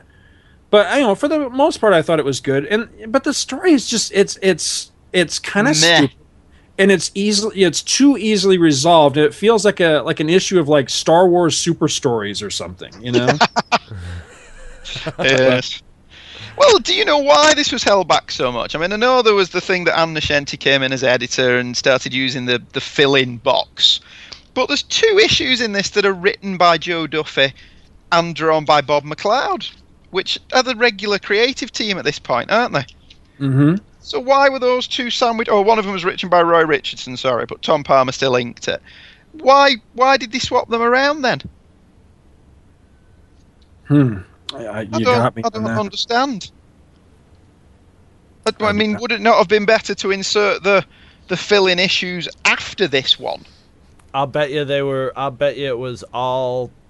It was all their hands were forced by deadlines and stuff, and I'll bet you maybe Right. maybe since Tom Palmer did this one alone, it took him longer to do it than than uh, usual or something, or Yeah, I was thinking the other way around. Tom Palmer may have done this on one on his own, so they didn't have to do pencils and inks. that's very possible too to save that time. could be too. Yep. Yeah. Yeah, up against From what dead. I've read about the situation, the the reason that it has this this very awkward, you know, on again, off again feel with the storyline and the constant interruptions with these lackluster filler issues is because that was just that was Ann Nocenti's thing as editor was that she wanted to keep the book or get the book on time and keep it on time. And if that meant pulling out like every unused story, no matter how good or bad it might be, just to use them as filler, just to get the book back on an even keel, then that's what she did. And, you know, I mean, she can be applauded for that, but at the same rate, it, it does give the ongoing narrative a, a very disjointed feel. Yeah. Because up to Yeah. this point, you know, in that interim between Empire and Jedi, they This had a continuing, yeah, it did, and it had a continuing storyline that you know it was occasionally interrupted, but for the most part, it followed a continuing, you know, continuing story and a continuing narrative that was very compelling. And this one probably could have been. I don't think it was quite on par with that, but it could have been more compelling than it was. But it was the constant interruptions that I think really hurt it at this point because then you start to feel like you know whether whether issues are actually tied into the whole diplomatic mission thing or not they a lot of them feel like they are and so it, it starts to feel like that storyline is just padded out and formulaic after like the you know fourth or fifth issue Mm. And it's a shame because it does feel like once they kicked off the new story arc when Cynthia Martin comes on board as a penciler, and I really liked her stuff as a kid because Mhm. I, I liked that it was different than what was going Right. on before. And then that just stops abruptly. mm-hmm. And it's like they were just getting underway with another big storyline and they had the book cancelled from under them. And it's a shame that. It really is because it's one of it's another one of those classic stories of something where you know they they finally started to to head in a positive direction and it really looked like they were going places and then you know somebody pulled the plug. And it, it really is a shame because I feel the same way. I feel like they we're getting into that period and I, I really hate to say this but it is true. We're getting into that period where they're going to start treading water. And we're get unfortunately we're going to get some issues like this that are just kind of like meh you know but it's the next four or five issues, and then once 95 onwards, when they Right. kick off the Dark Lady storyline, right it really does kick up a gear. It and there's a up. brilliant issue, and it's a fill in, but there's a brilliant issue coming up by Archie Goodwin and Al Williamson. Um, God, it's a re- it's near issue 100. Is, uh, And it's got 97 is that the one with Han Solo on the cover by Yeah. uh, Sienkiewicz? Yeah, yeah, that yeah. one's a really good. It's a filler, but it's a good one, and they do feel like they're just. It started to pick up pace again, and but at the moment we are kind of just spinning our heels, spinning our wheels. Mhm. It's in sort of She's- sitcom mode, you know, or or that that American 80s, 70s and 80s weekly drama mode where they have a where they're sort of following a little bit of a template, you know. Get the characters and put them in the template a little bit of Yeah, let's send Luke off on a diplomatic mission. Yeah. Let's send Leia off on a diplomatic mission. Let's Right. send Han off to get into trouble. Yep, this is a volcano world. This is a forest world. Yep. Right. Mm-hmm. And it's a shame because the last issue showed you can do good one issue character driven stories. Oh hell yeah, hell yeah. But you know, I, at the same rate, I don't want to pick too much on Jo Duffy because you know I mean, everybody she has was their working clunkers. under very stringent Yeah, circumstances. she had a tough tough yeah. Have you read that issue of Back Issue magazine? oh yes. Yeah, Oh, yeah. and so you know it's hard to fault her for this. As a matter of fact, every every couple of months, I'll I'll pick that out and reread it again just to kind of refamiliarize myself with each with each new era that we get to in in the Star Wars, you know, Marvel Star Wars. I'll reread that just to kind of refresh myself with you know, okay, where were they at and what were they covering in that article? Um, and it, it really does. lend- it, it is. It really is, and it lends a lot of insight into why you know some of the stories play the way that they do because I remember being frustrated with some of this stuff as a kid, you know, because and, and we're going to see that reflected in the letters pages. The letter pa- letters pages are going to start to be more and more infrequent. Be- Yeah. yeah. because Yeah. they were they were they became they became largely negative, and so we're going to see them start to fall by the wayside because they didn't have positive letters to print. Because every every letter was the same thing. Why aren't you doing anything with Han and, and Leia? Why aren't you doing anything with you know Luke and Leia's relationship as brother and sister? Why aren't you talking about Vader being their father? Why aren't you doing this? Why aren't you doing that? And I often wonder why didn't Marvel just come clean? Why didn't they just spill it out in the letters page? Look, we can't. probably couldn't. They probably it would probably not. It wouldn't have helped their relationship with Lucas. Probably. I, I guess, Film. but they did do that with other books, though. When there were other books that bitched and complained about, um, you know, why don't you do this? Why don't you do that? They didn't have a problem in those books ratting out the license, you know, the company they were licensed from, Yeah. and saying, "Well, look, they're not letting us do that." So I don't know why. It might may There's maybe a lot more cat, maybe a lot more cash involved with the Yeah. Lucasfilm properties. You know. yeah. Well, I I bailed out on reading Star Wars around issue 82. I think issue 82 was the last one I read, and I didn't. I distinctly remember I didn't pick another one up till 94, and I picked that up because I saw. I always flicked through it, Mm-hmm. and when I saw that the artwork looked really substantially different, I picked it up again and Is I that the followed it then through to the end. is that I the think first it's the Cynthia first Martin? Cynthia Martin one. Yeah, it could be. I'm really looking forward to getting to that era because I'm wondering what I'm going to think Me of it Me too. now. Yeah, because I I, have a- really liked it then. I loved it when I was a kid, but I have a very long-standing prejudice against Japanimation and that whole art style. So I don't know how I'll feel about it today. I expect I'll probably still love it just because it's something I loved when I was a kid. But we'll we'll see when we get there. Yeah. Yeah. But you know, off the top of my head, you know, I, again, you know, keeping in mind I have not picked it. You know, I haven't taken it back out and reread it in years and years and years. But if I if I was hard pressed to pick my single favorite issue of Marvel Star Wars, it would be 96. So I'm really looking forward to it when we get there. Does it stand the test of time? Do I will I still love it like I did when I was a kid? Because that's a phenomenal issue, or at least my my memory. I was just gonna say, at least you, You know? think it is. It, I think it is, and you know, sometimes that plays out well, and sometimes it's you know it can it can be very disheartening. And so we'll sometimes find out. it goes the opposite way. Yeah, a couple quick other things on this one. Um, and I apologize to Andy because I know he's got the trade, but there's some really good ads in this one. That's one. where I was gonna say. All I got left are ads. Yeah, But what do there's you, what do you some good see? ones. Well, there's the last Starfighter on Last the inside cov- Starfighter. cover. That's Oh, oh, I remember that one. That's awesome. It's the it's got a really long blurb down the left hand side, does not it? Yep, yep. And uh, is, uh, him and Catherine Mary Stewart just looking up in the stars. yep. Alex I Rogan is a small town teenager with big, t- uh, big time dreams, dreams of college, of success, of marrying his girlfriend Maggie. He's just like everyone else, except Alex has a special talent that no one on Earth can appreciate. But tonight, a mysterious stranger has called on Alex. He's come from a galaxy that's under attack by an alien force, and Alex's unique ability is their last hope. You know, I bet you Scotty would love that movie. I don't think he's ever seen it. And oh, I, it's you a know, great movie. Yeah, I I- love the Last Starfighter. I think It's a brilliant film. I'm going to throw it out there that this is going to be a future co- uh, commentary monthly Monday because Oh, I haven't okay. seen it in years, but I love I'm this. I'm movie. all, I'm all up for that. and damn, uh, Craig uh, Craig Safan's score for that, or at least the the opening theme. The is opening theme's fucking awesome. phenomenal. Yeah, it's Yeah, there's a couple of good tracks on his soundtrack for that, but like most of the time, that's one of those that the theme's really good, and then all he does for the rest of it really is slow that down or speed it up. right, right, yeah, he does.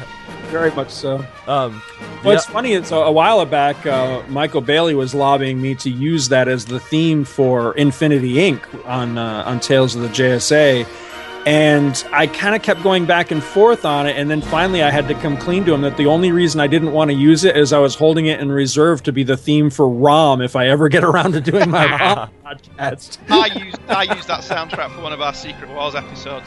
That's right. Yeah, that's right. It's great. It's, it's a, it's a it's an enjoyable soundtrack. It is. uh, no, another good ad, slightly disturbing, is the Fig Newtons ad with the little kid with the bizarre bloated head holding up. But it, it He looks like one of my kids. your kids don't have hydrocephalitis. Yes, they do. They have ginormous heads. Just Not ask like my the, wife. this kid's a little bit disturbing though. And oh yeah, I'm sure that was that was pretty gross. My kids look like stick figures with bowling balls on their heads. Oh. Yeah, foreheads. Yes. Well, when you got when you got three mail-in proof of purchases from Fig Newtons, you got a copy of Marvel Tales reprint of Spider Spider-Man number one. Amazing Fantasy 15. Well, is it was that? Oh, that's right. It was, a, and then they did Spider-Man number one after that, and they That's and right. they uh, Marvel Tales. I remember when this happened because I bought all these because it was a great chance to read all the Ditko stuff because they just ran Spider-Man from the beginning, so you could. So that that that was a neat ad. You know, you got your requisite army men and You know, the first comic convention I ever went to was a costume contest. I went dressed as Longshot and, you know, make all the jokes you want to, but I Okay. did. And the winner of the costume contest was a little kid that had a very clever outfit. But I always felt like the rules should have excluded if, if you didn't make the costume yourself, you should have been excluded. bitter. Obviously, his mom made it for him. Bitter. But he he went. Yeah, I was. He went as the um, Supreme Intelligence, and won. And the grand prize was a near mint copy of Amazing Fantasy number fifteen. oh, good lord! And I know it's Okay, very no wonder petty you're and- bitter.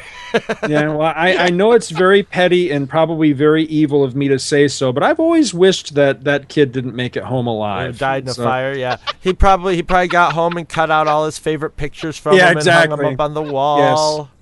Well, I remember as they handed him the thing, I remember them basically reading him the riot act and really trying to stress to this kid that you know, look, you know, you you you, you don't really want to take this out of the bag. Okay? If I was You know, a kid, I would have pulled like- it. I would have pulled it out of the bag, folded it in half, and put it in my back pocket and said, "Thanks, suckers," and walked out the door. Even and though that's like half of the fanboys just have a heart attack and die. exactly, right exactly, just crumple up and die. And just, Yeah, what a world, what a world.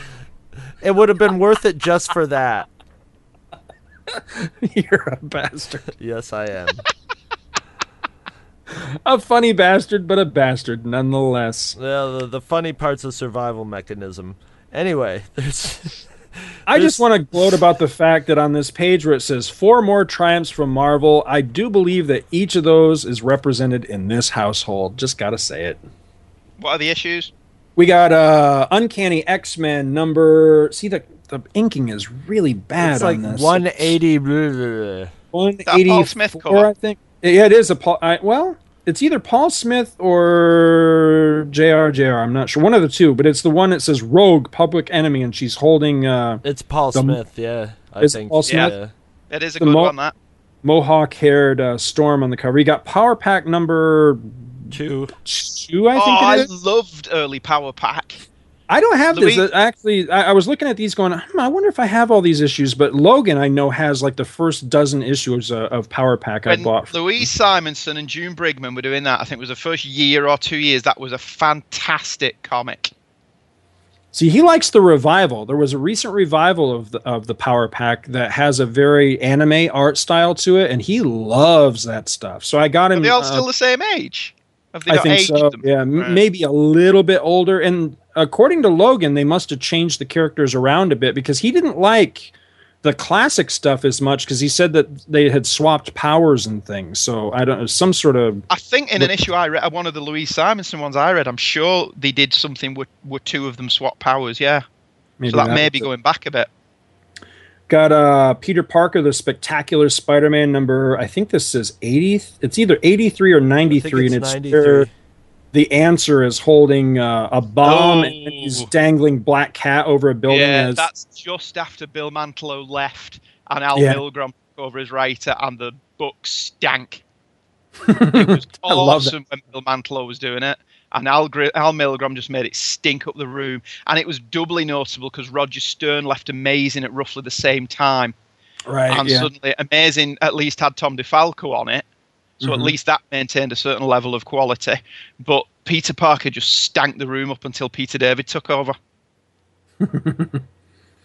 Then you got uh issue one of a four issue limited series, the West Coast Avengers. And I don't Oh, I don't know if the feed is still up or not. I, I need to find out for sure. But uh, back when Will Sanchez had his uh, Avengers Assemble podcast, we did a special episode that that covered that miniseries. I was a guest on there, and uh, Yeah, I, I had never read it, and it was that's really some good, It's really fun good. old comics. Yeah, it is. Yep. It's a lot of fun. Yep. Was that? Oh, is the, the first series that's not Roger Stern, is it? Avengers. I West think Coast? it is. No, I think Is it it? is right. Yeah, I think it is. Yeah, that, that's it is really good. I liked Avengers West Coast for the most part. The Byrne stuff's great. I have an entire run of that. I've only read. I think. I think I've only read the Byrne stuff. Actually, one of these days I need to read the whole thing. I bought it for a song off of eBay, and once again just threw it in a box and haven't looked at it since. What else did you see for ads, Chris? Oh, there's a big one on the back cover. Well, there's a well, there's a John Byrne, a nice little John Byrne Yep. ad. Uh, then you got the Muppet takes Muppets Take Manhattan on the inside cover, but then yeah, on the back cover you've got Star Wars: The Arcade Game comes home on a crappy Atari game. Yep. I was just going to say, and it sucked balls because that was a great game in the arcade. Yeah, and it was a there's just- shit game at home. Is that the one that's in Downtown Disney? The one that's all three films in one game? No, no, I wish Way 'cause that before. Awesome game. Yeah, that this was way before that. This was this was the one that was basically it was just the trench run from Star Wars. You- you- but Oh, it, it was yeah. in vector graphics. Yeah, you Yeah, you, you, you had three three basic play modes. You had fighting Tie fighters, and you had flying along the surface and shooting towers, and then you had the trench. Yeah. And Yep. uh, and it was and it had some of the first sampling, audio sampling. Yeah. In the, in the video game, and there's just no way they were gonna translate that into crappy Atari game and have the gameplay be any good, and they didn't. It was terrible. It was a almost lot. impossible to play. Yeah, because in Downtown Disney, I went on the Star Wars game in the arcade thing. Um, if you're going, just a little top tip, people, if you're going to Disney and it's part of your tickets, then it's worth going in. It's really not worth an $80 entrance fee. Which, which did you do? Did you do the the the tacked on the the water park fun and more thing? Is that what you did? Uh, the, I think the tickets that we buy over here aren't available anywhere else. They're specifically designed for Oh, it's over the here. ultimate ticket, right? Yeah, the ultimate Yeah. ticket. And so we did go in the arcade, and the Star Wars game is excellent, but it's it's eighty dollars it? 'Cause when entrance I- fee. Yeah. Oh no, I thoroughly enjoyed that. I thoroughly enjoyed the Star Wars ent- uh, game. No, where did you find it? Because see, I was at Disney Quest this a couple months ago, and I couldn't find it. I was I was It's- actually upset that it was gone. It's oh god, it's on the floor. It's either right above the the snack bar canteen thing, or it's on the same level. It was round the corner, buried in a little dark alcove. Oh, see, I, I, I must have just walked right by it and missed it. Because see, I I took the kids there, and I had a couple hours to play before I had to go to work or something. Something was going on where they could play all day, but I had to go somewhere. And so I went and I thought, well, you know, I'll spend my time wisely. I'll play Star Wars because I can play all the way through that game. And I couldn't find it, and I was devastated. And then every other game that I went to try to play was broken. It was like they had both of the Tron games; they were both broken. There was some other game, Punisher or something, I wanted to play that, and that didn't work. I was I was kind of upset about that because I only get one free admission in there a year, and I I spent it, and then I didn't get to play Star Wars. I was like, crap. It was just around the corner from the, the virtual reality thing. Oh, okay. All top right. floor. Angela's telling me it was on the top floor. Ah. Oh well. I'll try to get in there again sometime soon if I can. Well, that's all I got. Well, wait, no, I'm sorry. I got one other thing on this. Did you have anything else, Chris? No, um, no, I'm pretty much. I think I got my fill of uh, Star Wars '87. the letter column, uh, several people recognized Lando's disguise from way on back, like what was that? Like over a dozen issues back, where Lando had the the Captain Drebble disguise. They recognized his disguise as Captain Harlock and uh, applauded Marvel for it. One reader, I got a kick out of this one, asked when we'll be seeing Senator Grayshade and the Mastercom again from the Wheel storyline, and uh, I wish they'd just come clean and said, um, never. but they they were like, well, you know, wait and see kind of thing. Yeah, I'm I'm Keep almost, buying those Star Wars comics. Maybe Yeah, you'll you see them again. Um, and then somebody else pointed out that uh, that they liked the Lando Chewie team um, a lot better than they did the Han and Chewie team. And you know, I gave that some thought, and I don't know. I, I could kind of be persuaded that way too. I came to really like the the Lando Chewie team, in, at least in the comics, anyway. I was. yeah, I, was I, curious like I guys- like Lando and Chewie. See, I know that Chris is a big Han and Chewie fan, so I wonder no, where. No, Chris I mean. I, I, the, the, I, I think my thoughts on that were, it, it there's a, a little better energy with, um, Lando and Chewie because Lando can be more of a scoundrel now.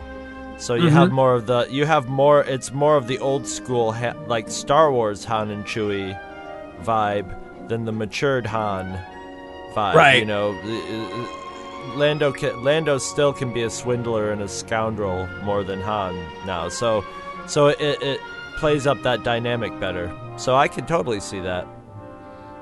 Cool. Well, do we want to go right on to uh, number 88? Oh, I think we should. All right. Well, I got the synopsis for this one. We got uh, Star Wars number 88. This is the October 1984 issue. Again, a uh, 60 cent um, cover price on this one.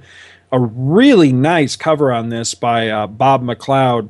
It shows Princess Leia, and she's uh, just narrowly avoiding getting uh, laser blasted by this, uh, what we're going to call the Dark Lady. And it, the cover script says, Darth Vader is dead. Long live the new Dark Lord. And, uh, you know, I really like this cover, and I, I think it just might be the best thing about this cover, or about this issue, rather. Um, except maybe for one element, which uh, you know I'll, I'll get into in the notes section of this one. So we got a script and plot by Jo Duffy. Uh, again, Bob McLeod does the pencils, and I'm thinking that these are very loose pencils. That's just a guess, but that's just kind of the impression I get from from the art on this one. Tom Palmer on the inks. We got Rick Parker, the uh, spectacular letterer man. Jay Ferreter, colorist. I I don't think I've ever heard this name before. Uh, Ann Nocenti is the uh, editor. Jim Shooter, chief. The story is entitled Figurehead. I'm just going to do the broad strokes on this one, folks. Um, I think you'll figure out pretty quickly why. Princess Leia and Mon Mothma visit more primitive screwheads to ask them to join the United Federation of Planets, or whatever the hell they're calling themselves, post Return of the Jedi. Leia is smacked in the face with a ball of mud. Or is it? and the mysterious Dark Lady assigned by the locals to protect her. Uh, now, I don't know how to pronounce this. I, I've always said Lumaya. I believe I was corrected by Jo Duffy herself at a convention I met her at that it's actually Lumia, but I don't know. Long-standing habits just are hard to kick. I want to call her Lamaya. So anyway, she's the new Dark Lady, and she uh, personally uh, sets out to find the perpetrator that, that threw this muck at Prince at Princess Leia. So there's a whole lot of talking in this issue, and even Leia gets bored with it. So she wanders off to have some alone time, and she stumbles across Lomaya disciplining one of the natives. And to make a long and not particularly compelling story short, gets swept up in a planetary class struggle of rich versus poor. After carefully examining all the angles and sides of the story uh, for around maybe a page and a half at most, she decides to fight for the rebels.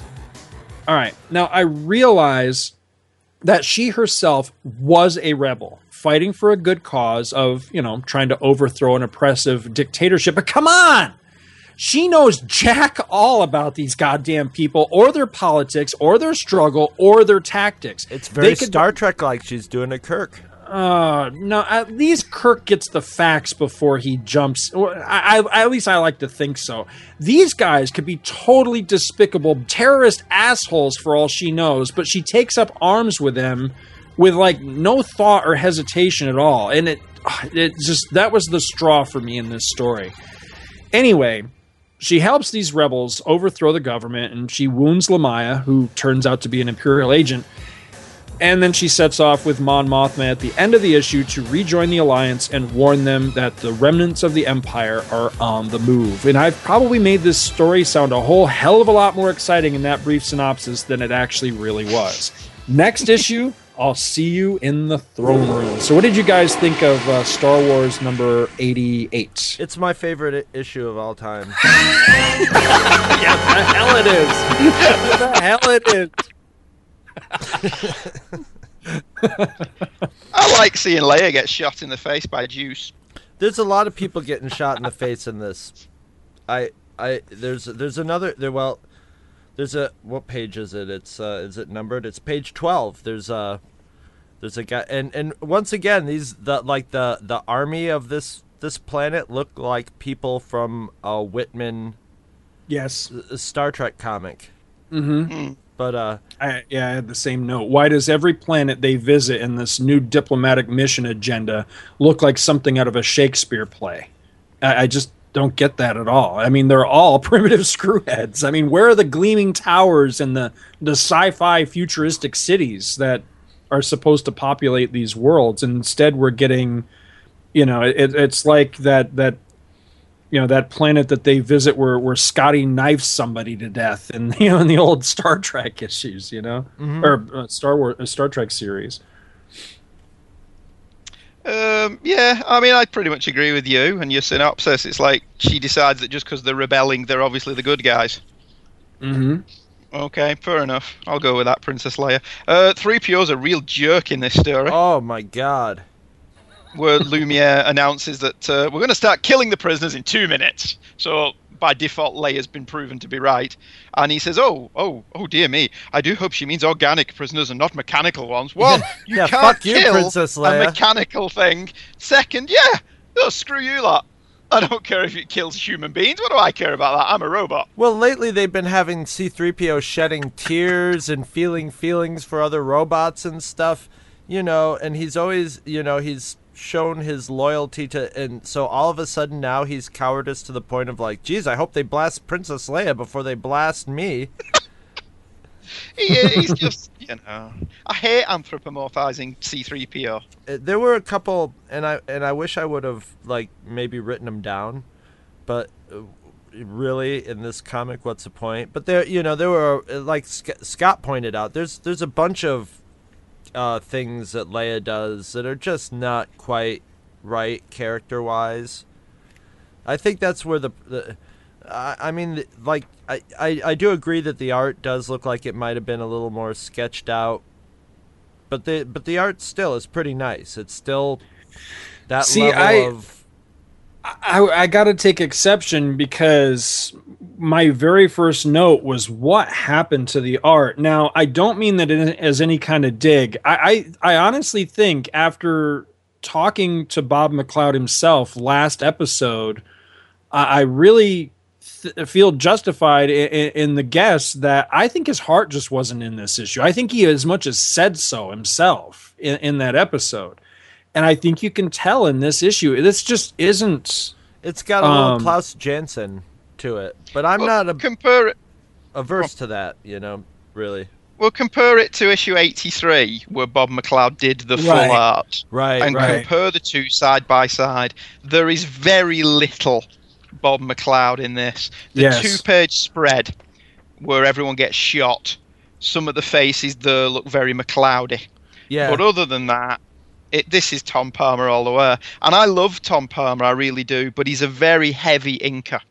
And I think when Cynthia Martin comes on board, the best thing they do for her as an artist is Tom Palmer leaves Right. because I think Cynthia Martin under Tom Palmer's inks wouldn't have been as, as interesting.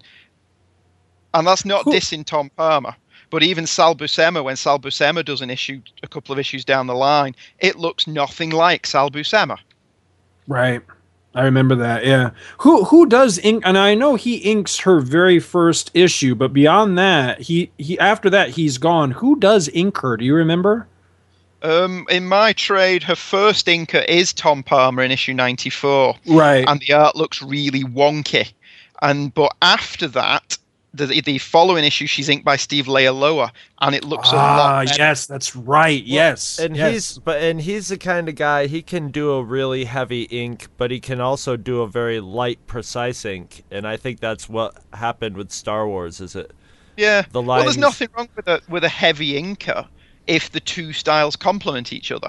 Te- uh, Byrne has said about Terry Austin, as we'll see in the next issue we're going to cover, Mm-hmm. that there's an awful lot of Austin in what in Byrne's pencils, but the two together work wonders. I just don't think Tom Palmer sometimes suits the penciler that he's worked. He worked wonders over Walt Simonson. I don't think he, he works as And well with Bob Frenz. McLeod. Yeah, yeah, I, I will agree. Yeah, I, I think I you know again I don't want to put words in the guy's mouth, but I think that uh, that Bob McLeod was, was being very diplomatic about some of the things that he said Yeah. about uh, about Palmer's inking on on his work. But uh, I, I would agree that I love I love Tom Palmer. I really do. I think he's a phenomenal inker.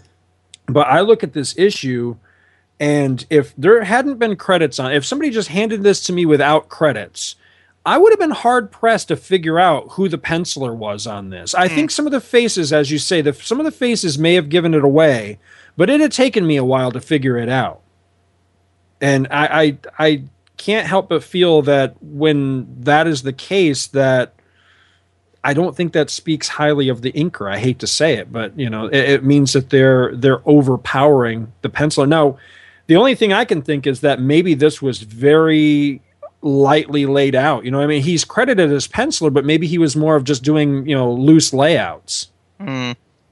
I really don't. Well, he did. He did mention that in your interview with him. And if you look at his next issue, which is issue ninety, he is only credited as breakdowns. right. And then after that, I think he's off the book. Yeah, he is, and you know, he had said himself that after '86, the the main reason he left the book was that he just didn't feel like the scripts were up to par with it, which they're not. I mean, that's an, that's a standout issue of this run. So, you know, by you know, taking him at his word or what he said in the interview we had with him, I, I think that you know this is a, an example of exactly what he was talking about. His heart just wasn't in it after '86, and I, I think mm. that sadly it's reflected in the art in this issue. Because let's face it, this story kind of sucks. Yeah. Again, it's not terrible. It's not. You know, you don't want to chuck it across the room in disgust after reading it. but it's just not great. Right. Yeah, I mean, I love Jo Duffy. I really do. This this ain't one of her best stories. Sad to say. No, and like we do keep giving a benefit of the doubt, don't we? Because we know now, thanks to that article, that that she was handcuffed a lot with what she Right. wanted to do. I mean, I suppose under the circumstances, she's telling as good a stories as she can. Right. I think so. Um, let's see. I had a couple things on this. Uh, right at the beginning of the story, Leia, um, baby puke green just isn't your color, girl. um, page three, it's got to be said. That's not mud. Ew. Um, first mention of the uh, Alliance of Free Planets, which I think it bears pointing out is just a little too close to United Federation of Planets, in in my opinion. But maybe that's what are they called me. in, in Timothy Zahn's trilogy? I'm trying to Ooh. remember. Uh, yeah, you know, I don't. I God, I just reread that too. Yeah, so did I. Um, Aren't isn't it the New Republic? Yeah, something. It says something just like the New Republic. I thought it was something like Alliance of Planets or something. Maybe I was Yeah, may, may, maybe. No, you could be right. I, I, I, isn't that terrible? I just reread those and I can't remember either. I just reread all three of them as well, and I can't remember either. So Um, but definitely the biggest note on this one for me anyway is uh, the introduction of Lumaya. You know, with all apologies to Bob McLeod, I, I'm I'm not crazy about her initial look. It, you know, I mean, it, it's it's cool, it's okay. It's a little too like golden age Catwoman for me, but it, it will get much better after a couple of refinements, as we'll see. But uh, you know, despite a pretty uh, inauspicious debut here, she returns, and uh, I think she proves herself to be both a, a, a truly awesome villain, but she's a totally badass villain when she comes back again. I mean, she's able to hold her own with Luke Skywalker. You know, yeah, she's she's And, really uh, good. and she's harboring a big secret, which I'm not going to say anything more about. Just stay tuned because we will definitely be discussing this character uh, much more in the future when uh, when all stands revealed about her. And uh, She's a I think man, it's- baby. I think uh, it's very interesting that the next time that we see her will be in issue 95, and that's a story called No Zeltrons. And I'm wondering if that title was intentionally ironic or not, because that's a line that Leia delivers in this issue is No Zeltrons. And so I get a kick out of mm-hmm. that. I have no idea if that's a deliberate callback or not, but it's pretty cool one way or the other. You know, but if it weren't for the introduction of of Lumaya in this, I got to be honest, I I think I would hate this issue. It's just not a good story, and and Leia acting without proper knowledge of the full situation or you know any thought of the possible consequences of just jumping in, you know, leaping without looking. I think it's just a glaring oversight uh, you know it, it, doesn't do her character justice at all. And it just frankly it's irritating. I mean as soon as that happened in the story that that she took up arms with these people that she's known for like a page and a half i was just like the hell are you doing? I you think know, you she felt guilty because they were going to get killed over her. yeah but still i mean she has i mean just the fact that they're rebels doesn't necessarily imply that they're good you know like they're fighting for a just Right. cause i mean they, they could be i mean seriously they could be like baby killing terrorists she has no idea their tactics or what they're even i mean she's presuming that they're fighting because they're you know these, they're these poor starving oppressed people which it turns out that that's the case We're it's- it's fighting of for these- freedom. Ah, yes, Right. we've won our freedom. Freedom to eat babies. Yay! exactly. I mean, she doesn't know. Again, as you yourself said with that Luke Skywalker issue with the you know with the the Shakespeare planet there, he could have been setting up the next space Hitler. How does she know she's not doing the same thing? She's setting up the next space Al Qaeda. She has no idea what the hell these people are all about, yet she helps them overthrow their government. That just irritates the shit out of me. I I, I would like to think that Princess Leia is smarter than that. She's young and impulsive. no, that's her brother, or was her brother. I don't know. It's you know I'm reading much too much into this, I guess, but it just it to me it stood out as a glaring oversight of the basic premise of the story. I thought so anyway. I don't know. Am I wrong here? Give me an amen. No, I like that. that no, it's crap. glaring oversight of the premise of the story sounds like a great qu- quote for like the book cover or something. I just It like sounds that. like I actually know what the hell I'm talking know. about. I know. It's amazing how I can bullshit you people like that. Years of practice. well, you know, it's when I got my first name tag for for Disney. You know, if you speak a second language or third or fourth or whatever, how many languages you speak beyond your primary language, they actually let you put that underneath your name tag. And uh, and my, I remember getting my first name tag, and my wife said something to the effect of. I don't think they're going to let you have the tag that says bullshit as your second language, even though you speak it fluently. I could translate both ways with bullshit too. Scott, What I- and I spent many semesters at Carthage Central in bullshit class. It was Yes. most of them actually. So what else we got on this issue? Only thing I've got on this issue, and once again, the most awesome thing about this issue that made me go, "Yes, I love this." Opening uh, the front cover, Buckaroo Banzai ad. Buckaroo Banzai ad, yes. we have been requested to do a commentary for that one. I don't think I've ever seen that movie start to finish. That may not be a commentary episode. That may be a watch it and talk about it episode. I'm thinking. I'd be up for that. I like Peter Wherever Weller. I, I love that. there I love that are. movie, and I think I, it's a movie I loved when it came out.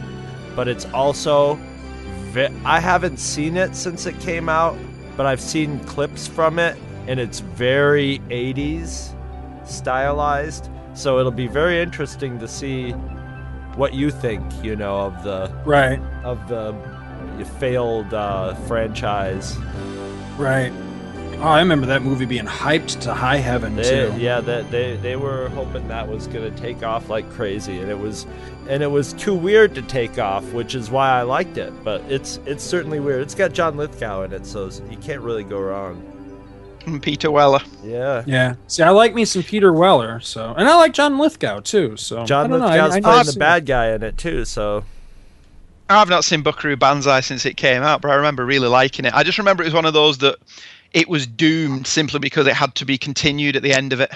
Like they were Ah. expecting it to be popular enough to get a sequel, like the the Doc Savage movie. Oh, I don't think I've ever seen that.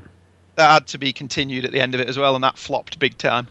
oh, this one this one announced The sequel. Yeah, the name- the sequel, name of it? the Yeah. sequel. Well, You know, come back for the next adventure. Buckaroo Banzai and the you know Fighting Brigade meet the blah blah blah, and uh, yeah, and it just never happened. But you 'Cause know, they had a as well, didn't they? Or did they just do an adaptation of the film? Say that again. Did they have a comic book for it, or did they just do an adaptation of a film? I know there was an adapt. Was there? I'm okay, I remember sure the there was. adaptation. Yeah, I don't remember if it was a continuing story, but I do remember the adaptation. I think I have it somewhere. I think when they did, I think they did the adaptation, and when there was an actual Buckaroo Banzai comic, it was in the last decade or so. It was like somebody Oh, okay, going yeah, on yeah. the retro appeal of it, because yeah, during that time there was definitely not going to be a comic book because nobody cared. But a testament to it is after all these years of seeing it once, I do remember, you know, just uh, the name of um, John Lithgow's character, Dr. Emilio Lizardo, Yeah. has been burned into and Jeff, my Gold, Jeff memory. Goldblum's brilliant in Mhm, it. That's right. Jeff, Goldblum is in it. hysterical in it. Ooh, I do. I have both. It was a two issue adaptation of the movie, which is not a good sign, by the way, but it was a two issue limited miniseries. I don't know about the interior art, but looking strictly at the covers, both of the covers are by uh, Mark Texeira, and I love that guy's art. These are actually really beautiful covers. I have to uh, dig those out at some They're point. good. They're, they're the good interior comics. art. I believe I have them somewhere. I might have the super special, maybe. If I remember properly, and again, it's only two issues, so they could only put so much story of the movie in there. If I remember properly, I remember reading this and being completely friggin' lost, not knowing what the hell was going on. it's I- I don't- bizarre. it's it's Yeah. it's purposely bizarre. You know. Yeah. Hmm. Yeah, we'll have to we'll have to get around to that one. Yes, sir. The only other thing I had, there was a couple other uh, ads in here I thought were cool. In the uh, it's not the inside back cover, but it's the page facing the inside back cover. We got a really Mm, nice, John uh, yeah, John Byrne uh, Alpha Flight house ad, uh, subscriber ad that's really cool with Sasquatch holding. Uh, Cop in a feel. yeah, he is. He's copping a feel on both of the babes of the team, and then Puck's ducking around the corner there to make a little a feel on Sasquatch. Looks like he's coming out of his ass, actually. Yeah, actually. That's kind of gross. And then on the back cover, you got Dreadstar, which I don't think I've ever read any of, but I remember they hyped the hell out of Dreadstar. Was it was it any good? Did you, ever, you guys ever read any Dreadstar? All I remember Never is it it. was the story of all the people with little tiny heads. The opposite of your kids. That's all I know. and and weird legs, weird disproportionate legs. That's all like legs that are too long for your, your body. That's all I remember about Dreadstar. Never read it. Never a fan of uh, I've never been a fan of his art. T- J- Jim, Jim Starlin. Starlin. Yeah. Jim Starlin? Really? Yeah, never Oh, been a fan. I think he draws heads too small, and he draws like arms and legs disproportionate. You know, there's a lot of things that look like action figures with the wrong action figure head stuck on them, and it's very distracting to me. His backgrounds and spaceships and cities and and everything else look really good, but it just Right. yeah. So I actually like Jim Starlin quite a little bit, but just by the very nature of like 90% of his stuff being Marvel Cosmic means like 90% of his stuff is right off the table for me. Right. But, uh, The only you know, thing what- I ever read of his that I uh, enjoyed was Death of Captain Marvel. Really, Yeah, that's a damn good book. Mm-hmm. Well, he, he also did the first, at least I think it's the the very first story um, that introduced um, Mongul as a Superman villain. It was an issue of DC Comics Presents. That's an excellent story. I think it's I can't remember who the team up was. I think it's Supergirl.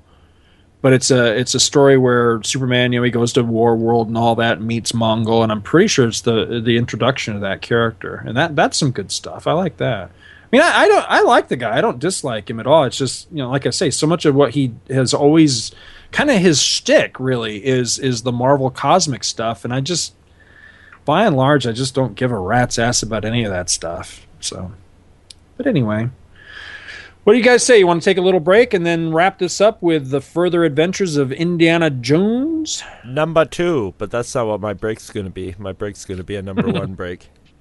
TMI, my friend. TMI. You're welcome. Come on, Alex, they're here! Alex Rogan had a dream You really are leaving here, aren't you? to be as far away from here as possible. You get your chance. When it comes, you gotta grab it with both hands. It started with a game, You gonna bust the record. but it wasn't just any game. You have been recruited by the Star League to defend the frontier against Xur and the Ko-Dan Armada. And then one night, Centauri's the name. We have to talk about a matter of utmost importance. Step into my office. I've seen him come and I've seen him go, but you're the best, my boy. Light years ahead of the competition. Hey. Alex didn't find his dream. Hey, Look out! Oh dear.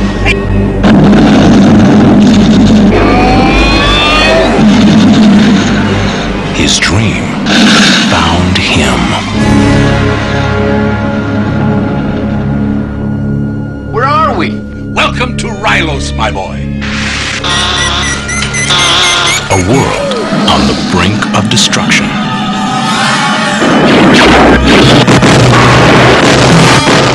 You were recruited by the Star League to defend... To defend. defend the frontier against Xur and the Ko-Dan Armada.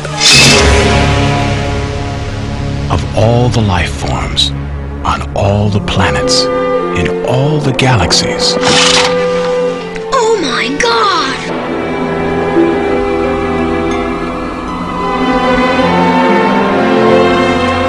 one has been chosen.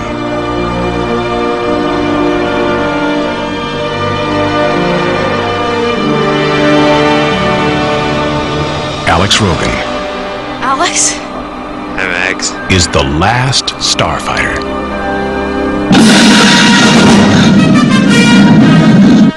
Every Earthling who's ever imagined traveling beyond the stars, Maybe there is a starfighter left. I love you, Alex Rogan. comes the unforgettable story of one who made it. The last starfighter.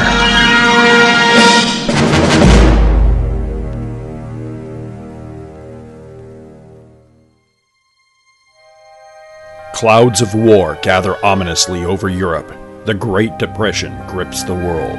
But one globe-trotting archaeologist's thirst for adventure and discovery remains undaunted by his times.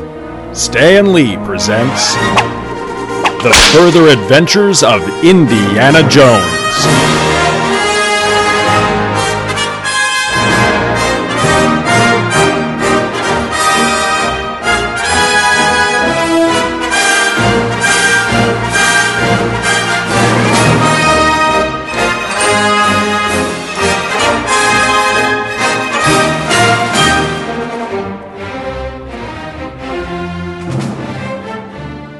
The Further Adventures of Indiana Jones number two. This is the February 1983 issue, covered by John Byrne and Terry Austin, who uh, supply the uh, awesome interior art as well for this issue. The cover depicts Indiana Jones, and he's uh, tied back to back with um, Edith Dunn, and they're being lowered into a uh, pit of molten gold while the uh, weird looking Birdman priest guy is chanting something and you know the other people are you know one of them stirring the molten gold and another one you know another two of them are pushing the lid off of the thing um it's a pretty good cover it's not my favorite but it's a pretty good cover on this Oh, really? I love it.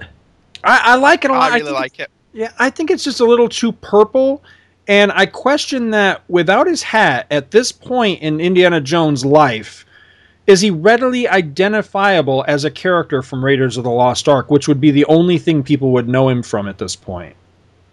You know what I mean? Hmm. Uh, it's kind of like the brand, I think. You know, it's, Well, it's I- the hat or the whip, and he doesn't have either on this cover. So, is it a good cover from a, you know, get them to buy it standpoint? You know, Oh, of- well, of maybe that from from a layout point of view and from a, uh, you know, there might be too much purple, but I love the gold pit. It looks like molten gold. Oh yeah, yeah. It looks like And reflect. especially seeing as in inside he's wearing his hat. Oh, the little box up there. Yeah, that's a good point. And he's holding his whip. No, no, in the actual issue. In the Right, issue, he has his yeah, hat up. He's, yeah. he's got his hat on, yeah. That's true. And it's it's normally there is discrepancies between the cover and the interior art if it's a different artist doing the cover, but in this case it isn't. This is very Unless he just batched off a bunch of covers because he knew roughly what was going to be inside of them. Well, I, I always had the impression that the uh, the covers to these were done well in advance of, of the of the finished story. You know what I mean? Maybe as Yeah, like a selling point or something like that. But all right, so uh, let's see. This uh, issue is entitled "22 Carat Doom," and the credits on this one. I like the credits a lot. We've got Missouri O'Neil on the script. I'm presuming that's um, Denny O'Neil. Chicago Byrne layouts, and uh, layouts is hyphenated for some weird reason in this. Uh, Michigan Austin inks, Jersey Sharen colors, Jersey also Chiang, Chiang I guess is how this would be pronounced. C H I A N G Chiang on letters. Uh, Georgia Jones, editor, and Pennsylvania Shooter is the chief. That sounds vaguely obscene, or it sounds like an insult, like like when you go down south and you're from the north and you got your good put that Pennsylvania shooter away. We got uh, muskets down It Sounds here. like that somebody they would be looking for. You know, like he'd been out on the freeway taking pot shots at other cars or something. It's what it the reminds me. Pennsylvania shooter has been on the Right. third wave of his. yeah. So when we last left our intrepid archaeologist hero, he was tied back to back with Edith Dunn, dangling from a chain and being lowered into a pit of molten gold. And I think I just said that because that's what the cover shows. Anyway, as this issue begins, Indy remarks that he and Edith are in desperate need of a miracle. And they get one! Solomon Black's men attack the villagers, setting off explosives and rattling the temple. Indy's captors run outside to see what all the commotion is about, leaving Jones and Dunn alone in the chamber, still lowering into that vat of gold as the roof crumbles overhead and rains down on them. The vibration set up a rocking motion of the chain, and Jones tells Dunn to help it along, so they pendulum back and forth like kids on a swing set until Indy is able to kick the release lever. The pair tumble to the floor just inches from the pit. They free themselves from the ropes and run outside, straight into the clutches of Solomon Black, who says that he has no further use for the pair now that he has been led to the icons and he orders them shot. One of Black's flunkies is about to comply when he receives a poisoned dart in the neck and drops dead. Indy wastes no time scooping up the dead man's pistol, and together with Black and his men, they fight their way through pissed off natives all the way back to the beach. Once there, Black picks up right where they were so rudely interrupted, about to plug Jones and Edith. But Indy has a gun now, and while they stage the little Mexican standoff, he reveals to Black that he had a good look at the inscriptions on the icons and that they told of a second batch of golden statues. But Black will never find them without Indy's help, so Black reluctantly agrees. Back on board the ship, locked in their cabin, Indy, in classic Indiana Jones style, reveals to Edith that he was totally bluffing about the second stash of statues and that he and Dunn have to escape. The Thelma like Edith suggests plying her feminine wiles, to which Indy responds, What feminine wiles? But when she changes to a clinging, revealing evening gown, Indy is suitably impressed. Edith baits the guard at the door to enter the cabin where Jones promptly dispatches him. Leaving Edith in the cabin, armed with the guard's gun, Jones sneaks to the radio room, takes out the operator, and begins to tap out a message when a pistol shot destroys the set. More of Black's men enter the room, disarm Edith, and Black, fed up, orders them to walk the plank. Jones, sighting a torpedo racing towards the ship, grabs Edith and runs the plank, dropping into the ocean just as the ship explodes and rapidly sinks. Indy and Edith cling to a floating crate containing one of the icons when they are picked up by the Germans, crate and all. After a month's sea voyage, Jones and Dunn are given a boat and told to row ashore just a kilometer off of New York. Eventually, Indy and Edith wind up at Idlewild Airport, where she intends to board a plane and fly home with her prize, the Icon, where an entire museum wing will be dedicated to her. Indy insists on seeing her safely home as fulfillment of his obligation to her dead brother, and after a brief, tense discussion, Edith capitulates and lets Jones tag along. Once airborne, Indy confronts Edith about her duplicity. He has figured out that she, Edith, murdered, or more accurately, arranged the murder of her brother, Charlie Dunn, and it was also she that took out the radio back on board Black Ship. The pilot emerges from the cockpit and he's holding a gun on Indiana Jones. It was he, Edith's lover, who killed Charlie, and he's fully prepared to end Jones, too. He gives Indy a choice take a bullet or step out of the plane. Jones, stalling for time, offers up a third choice. He says that he had plenty of time while they were uh, on their little journey with the Germans to decipher the inscription on the base of the icons and that it entails a formula for bringing vengeance to the wicked. Jones then recites the incantation, and to the horror stricken amazement of Edith and her lover, the coffin crate containing the last remaining icon of Ikemenon slowly creaks open and an eerie golden figure emerges, stalking toward the pair as the pilot futilely empties his weapon into the undead Avenger as Jones, unnoticed, grabs up a parachute, sets the controls for the open Atlantic, and bails out, leaving Edith Dunn and her lover to whatever gruesome, fitting fate awaits them. Next issue Into the Devil's Cradle. And that was The Further Adventures of Indiana Jones number two. What did you think, guys? Excellent. it all was. It was awesome. Yes. It's all right. uh, you've saved the best till last. Um, the art in this is once again just simply, you know, every panel is just a pleasure to look at. It's it's Mhm. just fun to look at. Yeah, I love the little touches. The splash page above their heads, the chain is all welded and melted together from the amount of times they've done this to other people. And it's got a layer of gold on it too, Yeah. stuck on it from where it's been dipped in, so y- y- you know where it's going too. Yeah, it's beautiful, Yeah, it's fantastic. so Um, incredibly detailed. As with issue one, it's fantastically paced. Yes. Uh, it just goes from one mission to the next with nary a break, apart from the bit at the back where it says they were on the German sub for a month. But I suppose showing us what was going on on there would have slowed the story down. There's some dialogue in this that is just perfect. From uh, you can hear Harrison Ford say it on panel page three. I've got written down various different notes. Um, Yeah, please go run, through, run through your notes. Yeah. Where she's on about in panel one of page three, uh, where my brother and I were taking your classes. You didn't tell me our college was like this. Didn't want to spoil the surprise. and you could just hear Harrison Ford delivering that. Mhm. And there's just tons of those little snappy, casual one liners throughout the entire issue. Uh, the next couple of pages were the, were the escape. And he says, judging by the, the lack of noise, somebody must have won.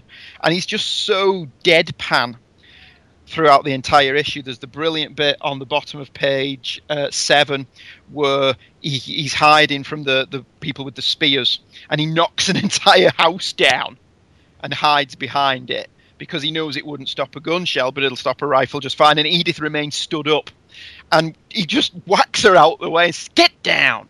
And again, it's just a wonderful Harrison Ford moment. The well, he next says, page, he says, "Will you get down?" And it's, See, there's a can moment totally like him yeah, I, I totally can because there's a moment just like that in um in um Temple of Doom. No, it's in uh, uh, Last Crusade. Actually, come to think of it, I, I don't think it's him that delivers it. Now that I think about it, I think it's his father that says, uh, "What are you doing? Get down!" But he does say it just like Indy's saying Yeah. it in this story. Yeah, Yeah, totally. it's brilliant. The next page, the lovely panel of Indy just tilting his hat back on his head and smiling as Edith's turning round, showing you that no, it's not over yet. Um, the next page, because they don't have page numbers, so I'm just guessing.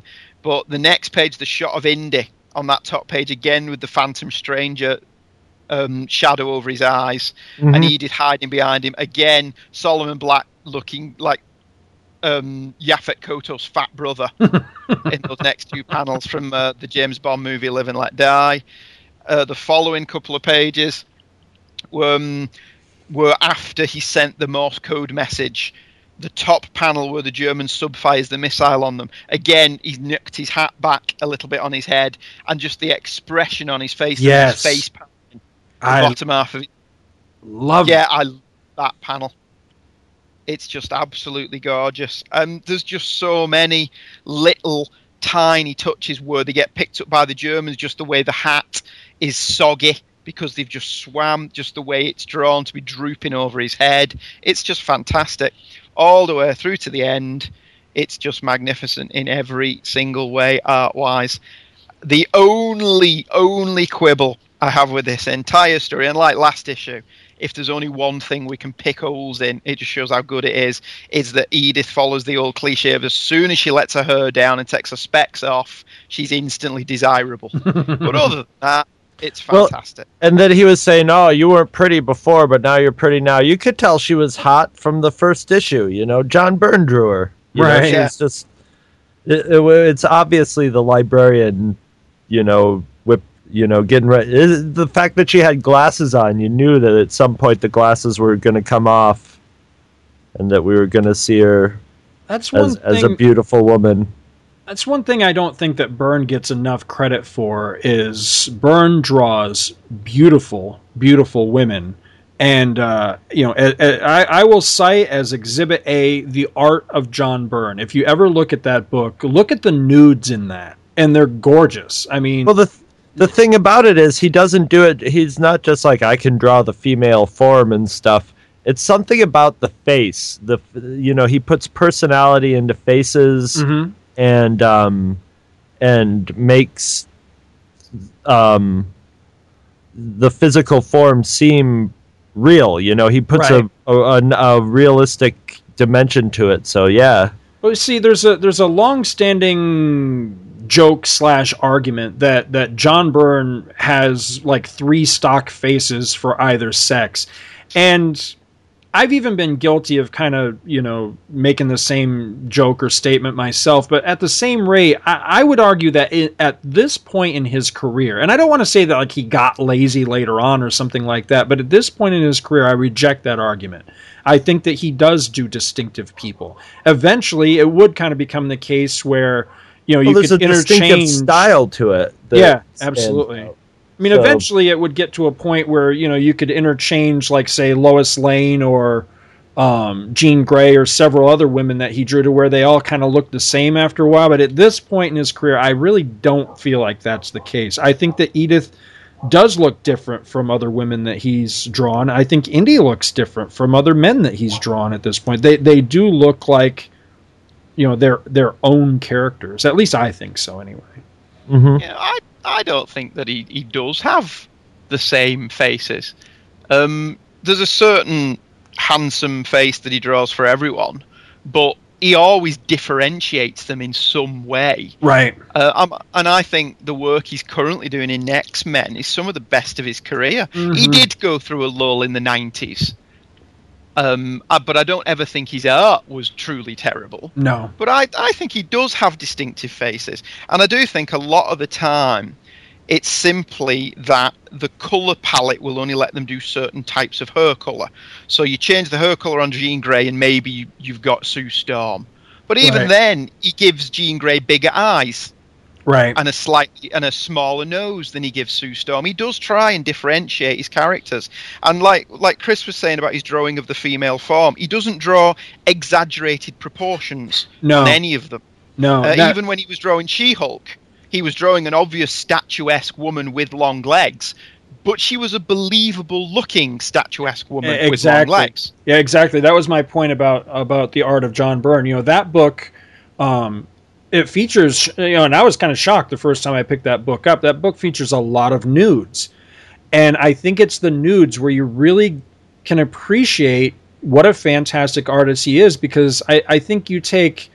I don't know. I don't want to single any other artists out, but I think you take a lot of other comic book artists and you give them the opportunity to draw, you know, a comic book he- heroine nude and you're going to get somebody that's completely unrealistic. You're going to get these giant balloon titted girls with with like a you know a, three inch waist and stuff like that. He didn't draw them like he draw women as they actually look when they're nude. You know the the the breasts might sag just a bit and they have natural hips but they were beautiful. I mean they they looked very realistic. And i like that about Byrne's artwork is that I think that's one of the things I always enjoyed about it and maybe didn't realize it on a conscious level is that he could take the most fantastic uh, characters or premise or whatever, and because his art style was very realistic and, and grounded in the real world, if you know what I mean. I mean, he he drew from life. It, it gave the stories a, a grounded feel, and and thus made them that much more believable.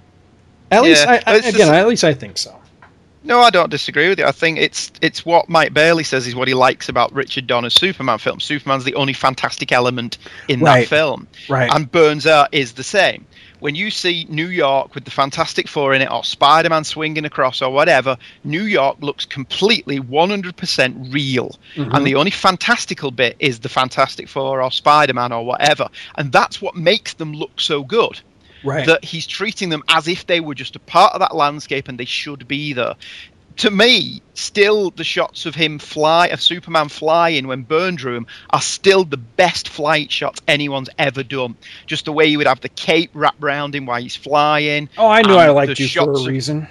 well, yeah, and the shots of the, the, the landscape that he's flying over, even when he's doing a metropolis that is a fictional city, it looks real. And just by adding Superman into it, you ground him in reality by having him in such a realistic setting. And then even when you send him to to um, Apokolips, he drew Apokolips grimy and dirty, and you could smell it. Mm-hmm. And it's the same in this, especially seeing as he's not drawing a superhero in this. So he doesn't have the shortcuts that you do when you're drawing a traditional superhero comic. He doesn't have the luxury of saying, well, that's Superman because he's got Superman's costume on. There are so many drawings of Superman or artists drawing Superman now who, if they weren't wearing the Superman costume, you wouldn't know who the hell that was. Right. Grounded is a prime example. John Cassaday is a brilliant artist, but when he was doing the covers to that art, that didn't look like Superman. If he didn't have a suit on, I wouldn't know who he was. Superman under Byrne had a distinctive face Right. that even when he was Clark Kent in normal clothes without the specs, you knew it was Superman. And it's the same here. You know it's Indy, even when he's not in his traditional togs, even though he doesn't really do that a lot in this issue. And he does try to differentiate. I mean, not just the stock heroic faces. There aren't many different ways to draw handsome people. He said on his website that he doesn't like likenesses a lot because certainly with the Star Trek stuff he's done, Shatner has no definable quality to his face if you're drawing original Star Trek stuff to make it easy to draw him consistently. He says DeForest Kelley's got distinctive looks to him. So's Leonard Nimoy. That with a few shorthand brushstrokes you can say, look, that's Leonard Nimoy. Shatner doesn't have that. But if you look at the other people in the book, all the background people, I defy anyone to tell me they have all got the same face. Right. There are some elements in this where the colouring hurts. The bottom of page, oh Jesus, put page numbers on it. Two, three, four, five. Bottom of page six, where for whatever reason the colourist has coloured everybody red. That panel would look fantastic in black and white, Yeah. whereas just colouring everybody red takes away from the art. Mhm. Especially we've seen as some of the colouring has bled. But every other character in this, the two people stood behind Solomon Black on page 10 do not look anything like the two people stood behind him on previous pages. Right. There is no just he's just copied the same face. I would guess that it's got to be much harder to to really do a book like this, where I'll give you an example of what I mean. You know, Indy gets into a situation in this. You can't just half-ass it by have him hide behind some Kirby machine. You know, like you could do in some other book. You know what I mean? If you're doing like Superman or Fantastic Four or anything superheroish, you know, if you get into a tight spot, you can just make shit up. You can't do that with this because Indiana Jones exists in the same world we do. There aren't these, you know, usually these fantastical elements, you know, so you have to kind of draw mm-hmm. from life and more so you have to draw from, you know, 1936 life, you know what I mean? So he also, you know, he also has to have you know, have researched this stuff to make sure that he's drawing something that somebody's not going to call him out and say, you know, well, that Ramifrats didn't exist for another They- 10 years. They know? didn't make that model of car for another. Yeah, exactly. Yeah. But I, I continue to be impressed with this. I really, really do. It, it's just the art is. Again, I- I'll, I'll throw down the same gauntlet I did last time around. You know, I challenge anyone that you know if you don't have, you know, if you have a low opinion of John Byrne and all you've seen is the stuff from later in his career, and you just think, eh, what's the big deal? Look at this.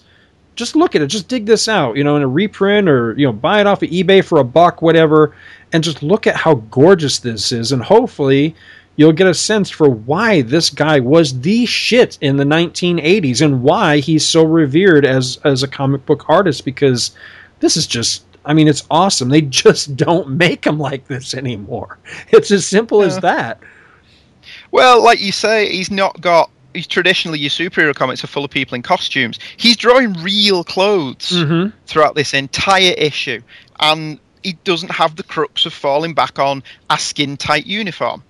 He has to draw drapery and he has to draw the movement of the body when they move their arms and the legs, and it's just it's fantastic. Mm-hmm. I completely agree. What do you got for notes, guys? Well, I've got a, f- I, my, you know, I mean, basically, I could just go and quantify everything that's awesome about this, but I've got a few writing notes on this that I of my my few quibbles with this. Okay. Are my major notes. Of course, it's usually it's always the the great issues that basically my notes are just the quibbles because otherwise I'd be just going, "This is beautiful," and then page two, it's awesome. And then page three is even better than page two.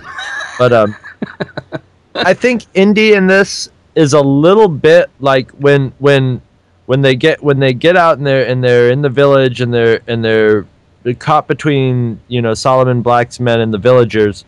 I think Indy's just a little too gung ho about like murdering the na- murdering natives and uh, he's just a little too. I know it's a younger Indy, but he's he's very gung ho about you know basically the temple getting trashed and the idols get, you know getting taken away and stuff.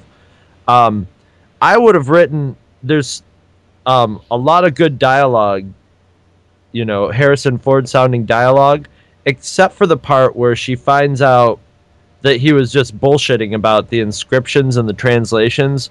And his line is, "There's nothing to translate. I made that stuff up for to keep us from getting shot." See, I, I, hear, I love I hear. that. This is what I hear Harrison Ford going. Translation? There's no translation. I just made that up. You know, something like that. Right. You know, it's it's that, but that's just something I heard in my head. But and um, what was the other thing? I think the Germans would have kept the the solid gold idol. They would have they would have taken a look inside that crate and said, you know, uh, we're just gonna confiscate this because we don't know if this is safe. You know, I I can't believe that they would they would. I can believe almost that he could say, ah, you know, we're Americans, so they transport him to New York City. I don't think they'd give him the solid gold um, I think- statue. I think there's a reason why the trip from the sunken ship to New York City happens in three panels. And I think that's because if you linger, people are going to start to think about it. Start asking and- questions. Yeah, exactly. You, you've got to move that quickly so that people don't stop to go, wait a minute. Indy spent a month on a German sub? Weren't He these the same not have been assholes that were trying to that. kill him an entire movie ago? You know? So, yeah, exactly. I, I think you just kind of kind of gloss right past that as quick as you can. And my other little quibble comes back to something we've talked about before with Indiana Jones and his his belief in the paranormal aspect of it. And this one, he shows not only enough belief in the paranormal aspect of this, but enough faith in it to know that that's his way out, that he could bring the statue that, that if he says that those lines that the statue will come to life and and go after the wicked. And and Indiana Jones at this point, he's pretty wicked too, in some ways. You know, he's not he's not a clean slate, but you know, just the fact that he relied on that when, in fact, in this story, there hasn't been a supernatural element up until that very point. Mhm. It's been all there's been you know there's legends about this and this, but it's all been pretty practical guns and spears and and physical uh, things and then at the very end it turns to a supernatural element very much like raiders Yeah. but i i i don't know if i if that indiana jones the post raiders indiana jones would have enough faith to be like oh well if i get in a pinch with on the plane i can bring the idol back to life and uh I'll- jump jump out the window I'll give you that point. I think, you know, I, I have to agree with you. I think that this issue instead of ending, and, and I didn't really touch on this in my synopsis, I think that the final dialogue as he bails out of the plane. I, I you know it pains me to say this, I think the dialogue's really really corny. I think it would be better served if instead of him actually talking to himself and say he says some goofy thing about praying for Edith, I think it would be better served if there was a thought balloon going, "Holy shit, I didn't expect that to work. Who knew that that thing was going to come to life?"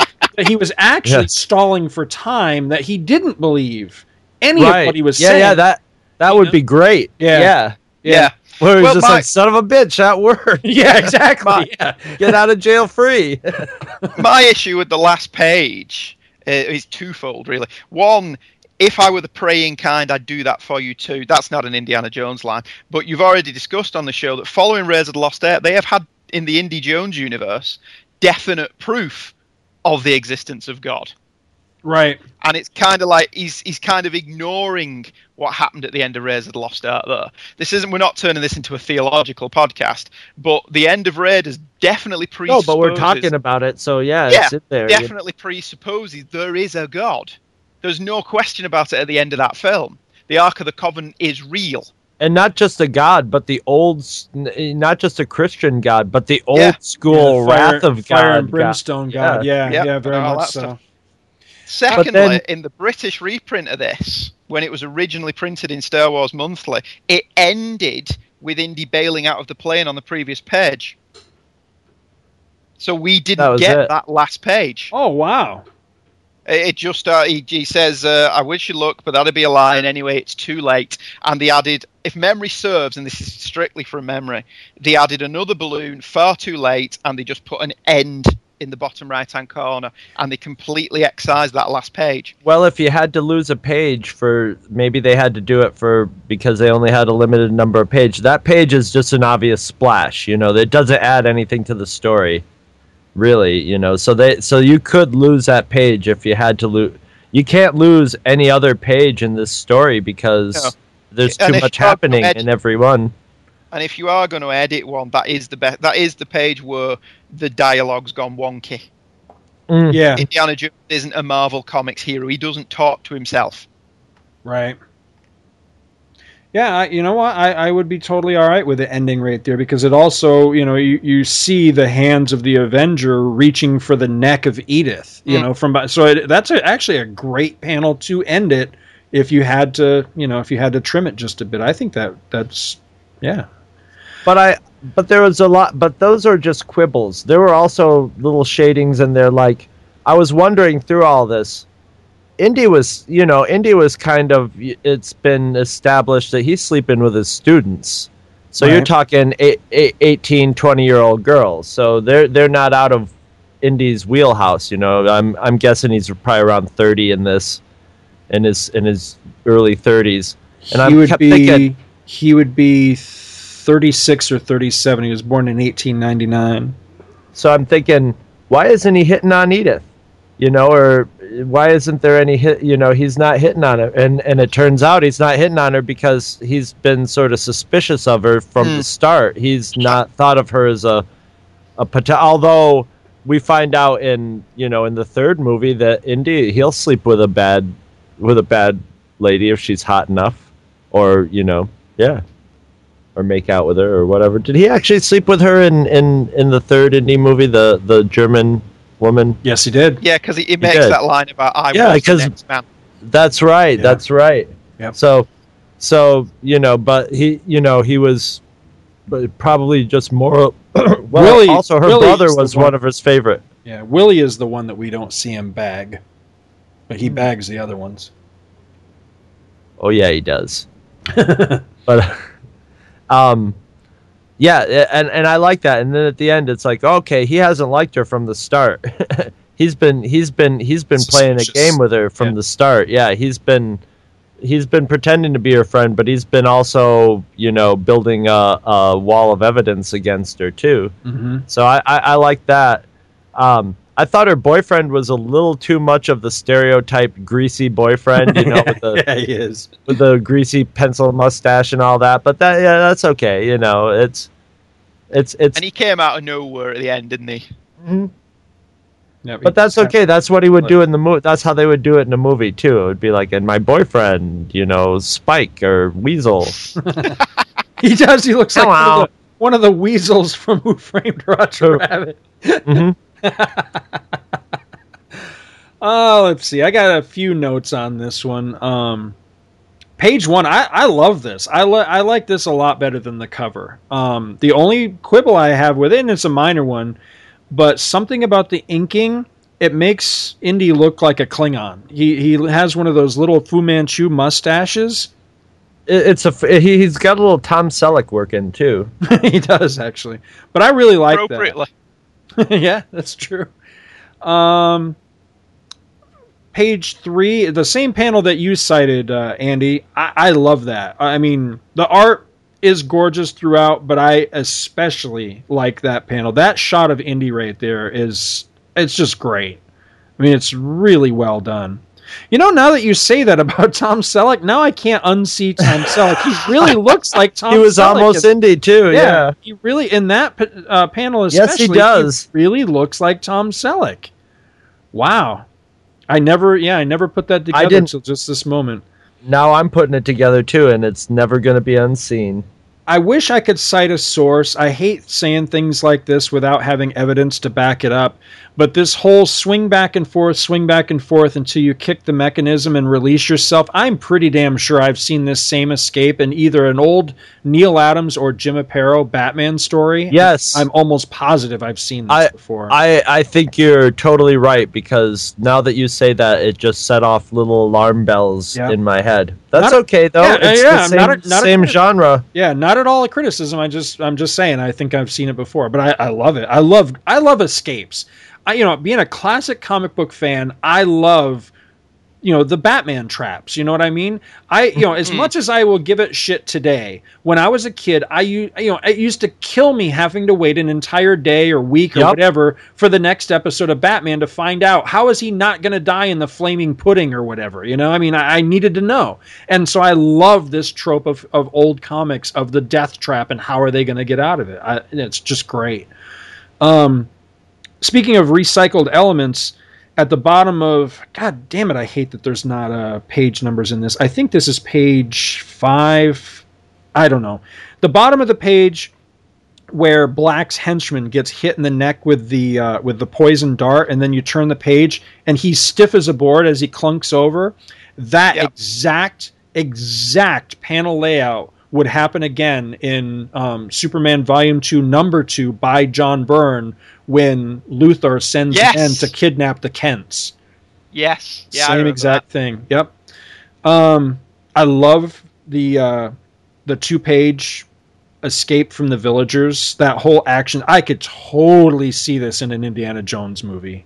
The thing where he knocks down half the building to You can hear the music when he knocks the building Oh, yes, down. Yes, I, I, I, I both can't wait and dread having to score the synopsis on this because I don't have any idea at this point what I'm going to use for that. But I like the challenge, you know, to try to come up with something dynamic for that. Um, okay. As much as I don't really want to nitpick the issue, there's a freaking huge one that uh, I think you just can't help. Okay, again, I'm sorry, there's no page numbers, but it's the page where, okay, they're back on the ship after the island. And the very first line of dialogue is Edith, and Indy's sitting in the bed kind of pouting, and she says, They've locked us in. All right, after she changes to her slinky dress, and she shows herself off to Indy, the very next page, top of the page, the very first panel says, Then the doors open and she's calling the guard to come over. Hey, come over here, handsome, you know, keep me company. How the hell did she get the door open? The door was locked. Boob power. Boob power. I don't know. I, you know, like I say, I hate to point it out, but it has to be Her, said. her boobs drew, drew all the power out of the lock on the door and opened it like Cliff. A milkshake brought all the boys to the yard. There you go. That's right. And it was better than yours. well, her boobs are better than mine. Um, Andy, you totally called it, man. The the face palming panel is awesome. That to me is like quintessential Indiana Jones. I know that they couldn't swear with this being, you know, arguably a kitty comic, but that's just the like, ah, Jesus Christ panel, and I love it. Yeah. It's, it's Well, the guys behind him as well. Solomon Black's body language and the expression on his face is brilliant. Mm. You don't need the dialogue though, where he's saying, "I am," as you Americans say, fed up. You can tell it Yep. from the drawing. Yes. he's just had enough now. Absolutely. Um, Nazis. I love that there's Nazis in this, even if it's just a couple of pages. Come on, what's an Indiana Jones story without Nazis? It's And he, and he goes, "Hey, Deutschlanders!" um, I like the panel. and he orders them around when he gets there. He's, He does, like- I like. excuse me. I like the uh, the panel of the sinking ship. That's actually that's really well done. I think that looks really cool. Um, again, it, I think it just bears repeating. Indy spent a month aboard a Nazi submarine. I think that is a story in itself. Okay, right toward the end of the story, top of the page, just before Indy and Edith, I wanted to almost say Indy and Marion, Indy and Edith board the airplane. That very first panel at the top of the page, um, Casablanca, anyone? Yeah. I looked it up just to make sure of my facts, and she's wearing a slightly different hat, and they're flip flopped, but there's a classic picture of uh, of Bogart and what was it, Bacall, right? Bacall. Yeah. It- It's that it's taken right from that. There's no arguing. He, you know, Indy even has his collar up, just like Bogart does in that in that end of that movie. When I was reading this, I thought that looked familiar. Thank you very much. Um, let's see. Oh, my last my last real note, specific note uh, for the issue is right at the very end of the story. There's a couple of panels that just look a little off to me, and they almost don't look like they're Byrne, or like parts of them don't look like they're quite John Byrne. It's it's specifically the three panels when the Avenger rises. And if you look like at the left hand side of the panel where the pilot is shooting the Avenger, he uh he just I don't know what it is about that to me. It just know what it is? Like it's drawn by a different artist to me. You know why? Because a lot of different artists draw people really stiff, and John Byrne draws them to look like they're naturally moving, but he's drawing that idol to look like he's stiff. That he's just, co- you know, that he's like an action figure coming Yeah. at him. You know, so it looks Yeah. like maybe a, a crappier artist who would, who would draw that. The the the one of the idol coming out of the casket, sort of, but not a casket, but it looks like his casket. Yeah, called it reminds yeah. reminds me of old Dracula movies Oh, and of the old old the the movies about the golem. Golem, when the yeah. golem Yeah. would come golem would come to life. You know, it, it reminded me of that of just like very slowly and stiffly. And and and you're exactly right. That that thing does not look like something that it belongs in the John Byrne universe because it doesn't look alive like Right. the other people do. Right. I like. I do like that though. Um, a couple of things that, that jumped right out to me in this, you know, there, there's a good number of things that happen in this story that we would actually see in later films. Um, people being lowered into hot pits, Indy diving off of a ship just before it explodes and sinks. Um, Indy reciting a magical incantation with dire results for the villain. You know, you you had said something about that seeming a little uh, weird or out of character or something, but remember that Temple of Doom is a prequel. So Temple of Doom actually takes Right. place before this, where Indy did the same thing with the Sankara stones. That's true.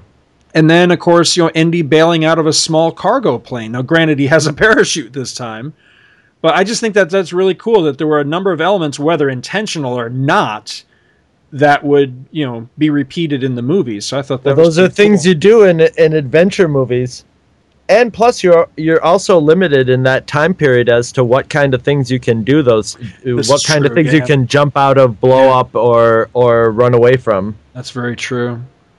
But it occurs to me, you know, when when I suddenly threw out that little fact about Indiana Jones, I totally forgot to mention I've really had Indiana Jones on the brain lately because um, I started reading the the novels. I'm I'm just on the first one at the moment, um, the uh, Peril at Delphi. But so far, I'm really digging it. It's a really good book. And uh, I started watching the uh, the Young Indiana Jones Chronicles, and I'm I'm not even through the first because the first one's like a movie. It's like a telemovie. So I'm about halfway through that. But so far, I'm digging it in a way that I totally didn't when it was you know first run on TV. I've been having an itch to go find those and watch those because I've never seen any of them. I know nothing about them, and now I'm curious to. I've been had an itch in the back of my mind to see those. So maybe I'm definitely going to do it now that you're saying that. You are because my fear is that they're going to suck. Excuse me. You ought to do that, and if we end up both liking it, we'll spin this segment into its own show.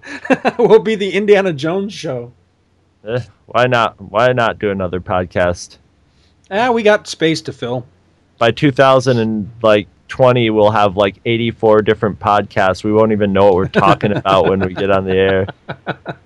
They'll just have us propped up in front I of thought- microphones, just talking constantly, and people will be just like, "I don't know what they're what are they talking about See, now." I thought you were like that already. Actually, I thought I thought I already thought half the time you didn't know what what, what the subject was. well, yeah, that's. I just show up I'm and just kind of. I'm just taking cheap shots at you left and right tonight. I'm sorry. Hey, no, hey, I don't take it personally, bastard. revenge? Uh, no, no, I won't get revenge ever. You know me. I, I don't hold a grudge at all, just like you.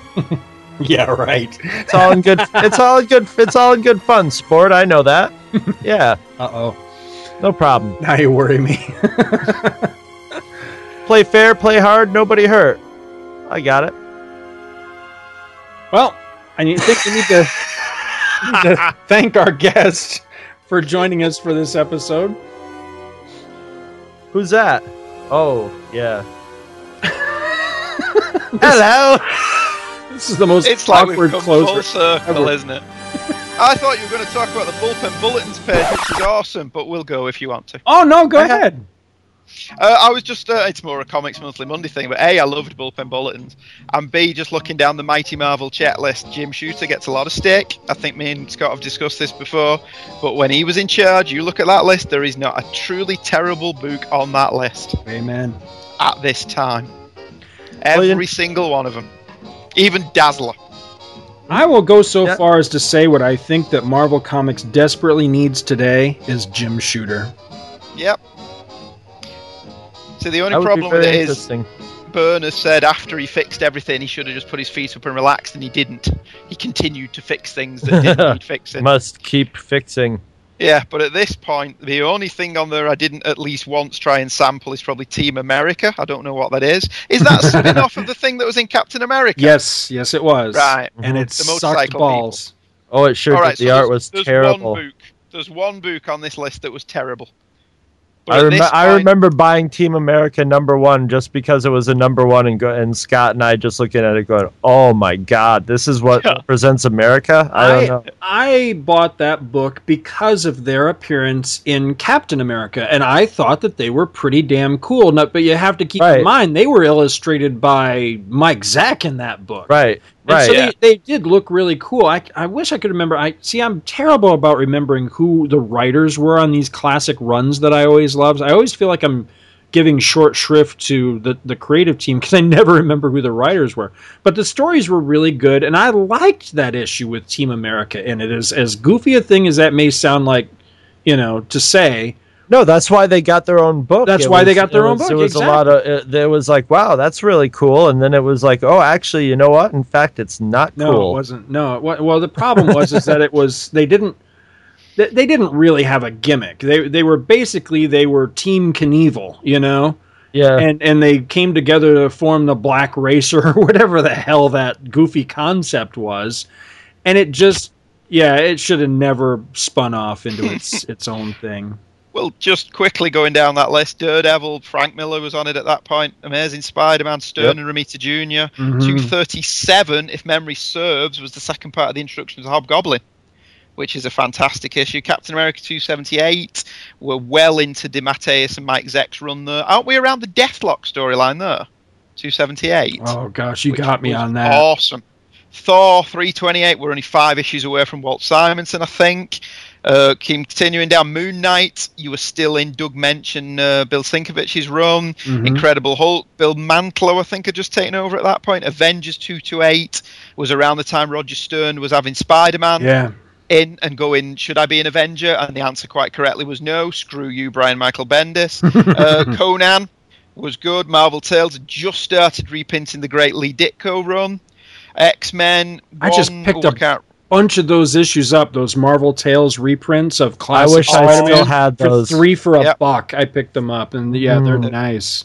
fantastic. X Men is ooh, approaching the end of Paul Smith, the beginning of John Jr. So when the X Men was still readable, basically. uh, Rob, uh, Fantastic Four 251, uh, the start of the Negative Zone storyline. That wasn't it.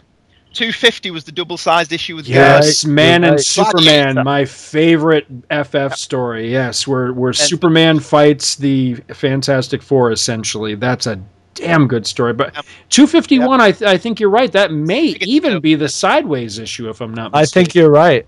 It may be, yeah, which was really awesome. Uh, Marvel Team Up was the really strange issue with two stories with really strange artwork, but it was good. Iron Man 167, you're coming up to the Obadiah Stane stuff, I think. Yeah, around issue 200, all that, wasn't it? Peter Parker 167, I think, would have been.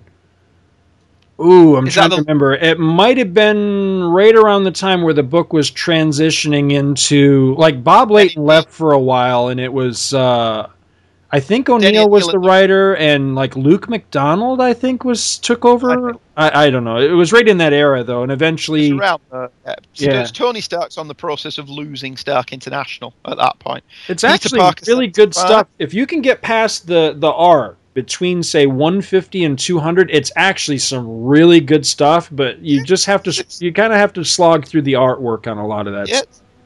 perfectly serviceable. Peter Parker 75 is the end of the Bill Mantlo's gang war story between Dr. Octopus and the Owl, Mhm. where the Black Cat gets shot up. Um, Master of Kung Fu is still going. It, there's not, other than that Team America thing you just mentioned, which I don't think I'd ever read, there's not a real lemon amongst a lot of them. What issue does that say for Star Wars? Does that say 68? 68. Which Star one was 68. 68? Which one was that? God, I can't remember. It was that was a long time ago. We just did an episode time. about it. I know. I can't remember either. No, we're in the '80s now, so you know, Yeah, come I on. know. I know. Well, I know X-Men, I- uh, special edition number one was a was a good book. There's an uh, uh, Mhm. an all original story in that one. I um, I know I was the one who was like, we got to wrap this. I got to be out for this episode, but I still have I still have a little bit more. It's the, I love the oh, dark- Star Wars 68 is the one with Boba Fett on the cover, the Gene Day Boba Fett Ah, cover. Looked it up. That's right. The search it's- begins. Yeah. I love. There's a dark crystal. Yep. Um, ad in here. I love this picture, and I have every millimeter of this picture memorized because I painted it in art class. except, except where it's sort of blank over to the left. I think I put one of the what were the what were the good guy Yoda sort of creatures. I put one of uh, those. the not- bad guys were the Skeksis. I can't remember what the good and the guys- Gelflings were the good guys. That's right. But they were the guys that were sort of the Skeksis friends that were sort of the good monks that were kind of like long nosed Yoda guys. I put one of them. You know that. Oh, maybe they were Skeksis that didn't go go bad. Like the Skeksis were those guys I in remember. disarray or whatever. But it was one of the, and I put one of those on the other side of it. But I painted the whole thing with the cracks in the ground. And uh, was something was it again was it walking dead wednesday something where michael bailey was talking about how he hates that movie and i was like wow really who hates the dark crystal I I think he actually spoke of it as if it was universally hated by everybody, and I'm like, I don't know. I know a lot of people who really like that movie. now granted i, I haven't liked that movie. And Gary Kurtz produced it, so there's your Star Wars connection. Ah, It was a ni- it was a nice Marvel Super Special. It was a nicely painted Mar- Marvel who Super. drew that Special. one I don't remember. i don't remember either i know i have it i, I think i have the actual super special and I the uh, the individual issues i think But um, I remember I remember like being kind of disappointed in the movie because it was kind of kiddie like. But then as it grew on me over the years, and I have a really nice. I found a bootleg of. They filmed the whole movie in black and white video to make a, a test of all the special effects, and I've got that like the early wow early version of the Dark Crystal. It's very fuzzy and stuff, but it's the whole movie filmed. It's almost like the Henson version of the what do they call it? Uh, Animatics. Right. But but it's still it's it's pretty much the the movie. It's it's really interesting to see that to see the just va- they filmed the whole movie once as a test. That's insane. Um, also in this issue is a nice New Mutants um, ad. And seeing as how we just had Bob McLeod on last month, I, I thought I should mention that. That's the same one that was in last month's episode. I know, but you know, I just want everybody to remember we had Bob McLeod on last month. And I got that graphic novel in Florida for five dollars. Did you really? Yep. Coliseum of Comics. Can't say enough good things about them. and I actually, and in the in the beginning of the book, there's a Dungeons and Dragons books ad, and I actually have a couple of those books that I got at garage sales, thinking that I could sell them on eBay. And you Not were that I- wrong. I was pretty wrong. I was so wrong.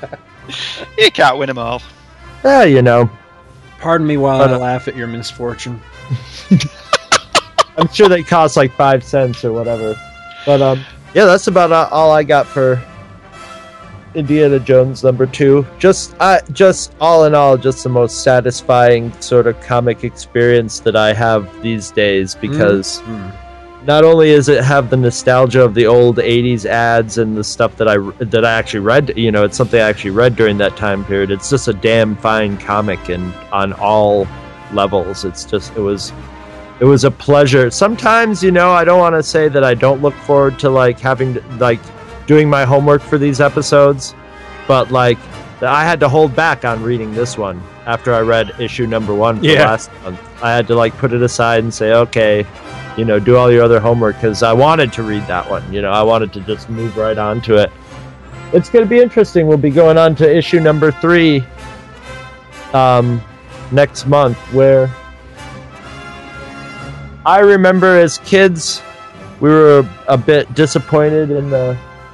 I'm grabbing it right now so I can actually sound like I know what I'm talking about. Um, we were disappointed that John Byrne was gone, but uh, I think next month. I oh now that I'm looking at the cover, I believe it's Gene Day does issue number three of Indiana Jones. So See, I haven't reread any I'm opening of the right non John Byrne issues of that series since I bought them when they originally were on the stand. So Yeah. I'm both looking forward to and dreading this at the same time. I'm hoping that time it has been kind to them. You know what I mean? I'm hoping that they're better than I remember them to be, but we'll we'll see. We'll see. Yes. I remember the Kerry Gammill ones being good. See, I didn't like him then, but I like him now. So that'll probably, you know, that's probably one that That's will, probably will be gonna- better. But I, th- if I'm not mistaken, I think he worked on the um, the fourth nail story, which I remember to be a really good story. So I'm looking forward to that one. I have no idea what issues those are, but I, I like the story. And there's an issue Howard Chaykin did that I vaguely remember being quite offbeat because Indy doesn't dress like Indy for the entire issue. Yeah. I remember that one. Being I fun. remember that one. Yes. Yeah. Yeah. I remember. Now I'm remembering the cover of it. They were like fighting on top of a train or something like that, if I recall Yeah. right. Or on a, a, they were fighting on the wing of a plane or on a train or something. The thing about that book is, you know, a lot of even if the, the interior, you know, art or the story or whatever wasn't any good, that that series almost always had really good covers on it. So, if nothing else, we can, you know, we can talk about the covers. But uh,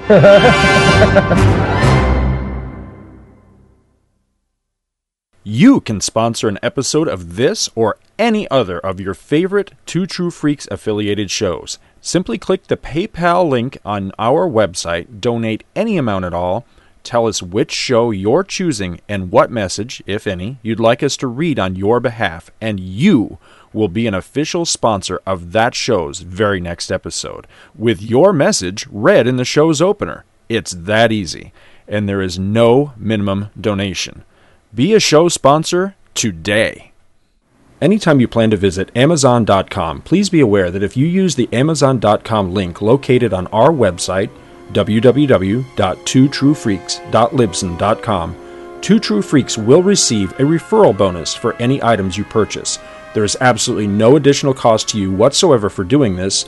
All proceeds go directly toward keeping new episodes of all your favorite Two True Freaks affiliated podcasts rolling, and it really helps us out. So please, use our Amazon.com link anytime you plan to visit Amazon.com.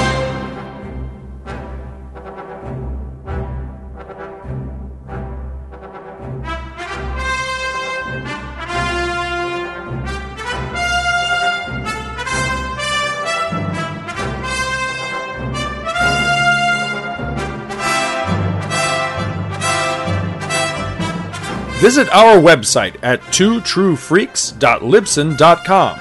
Two True Freaks is always spelled T W O T R U E F R E A K S.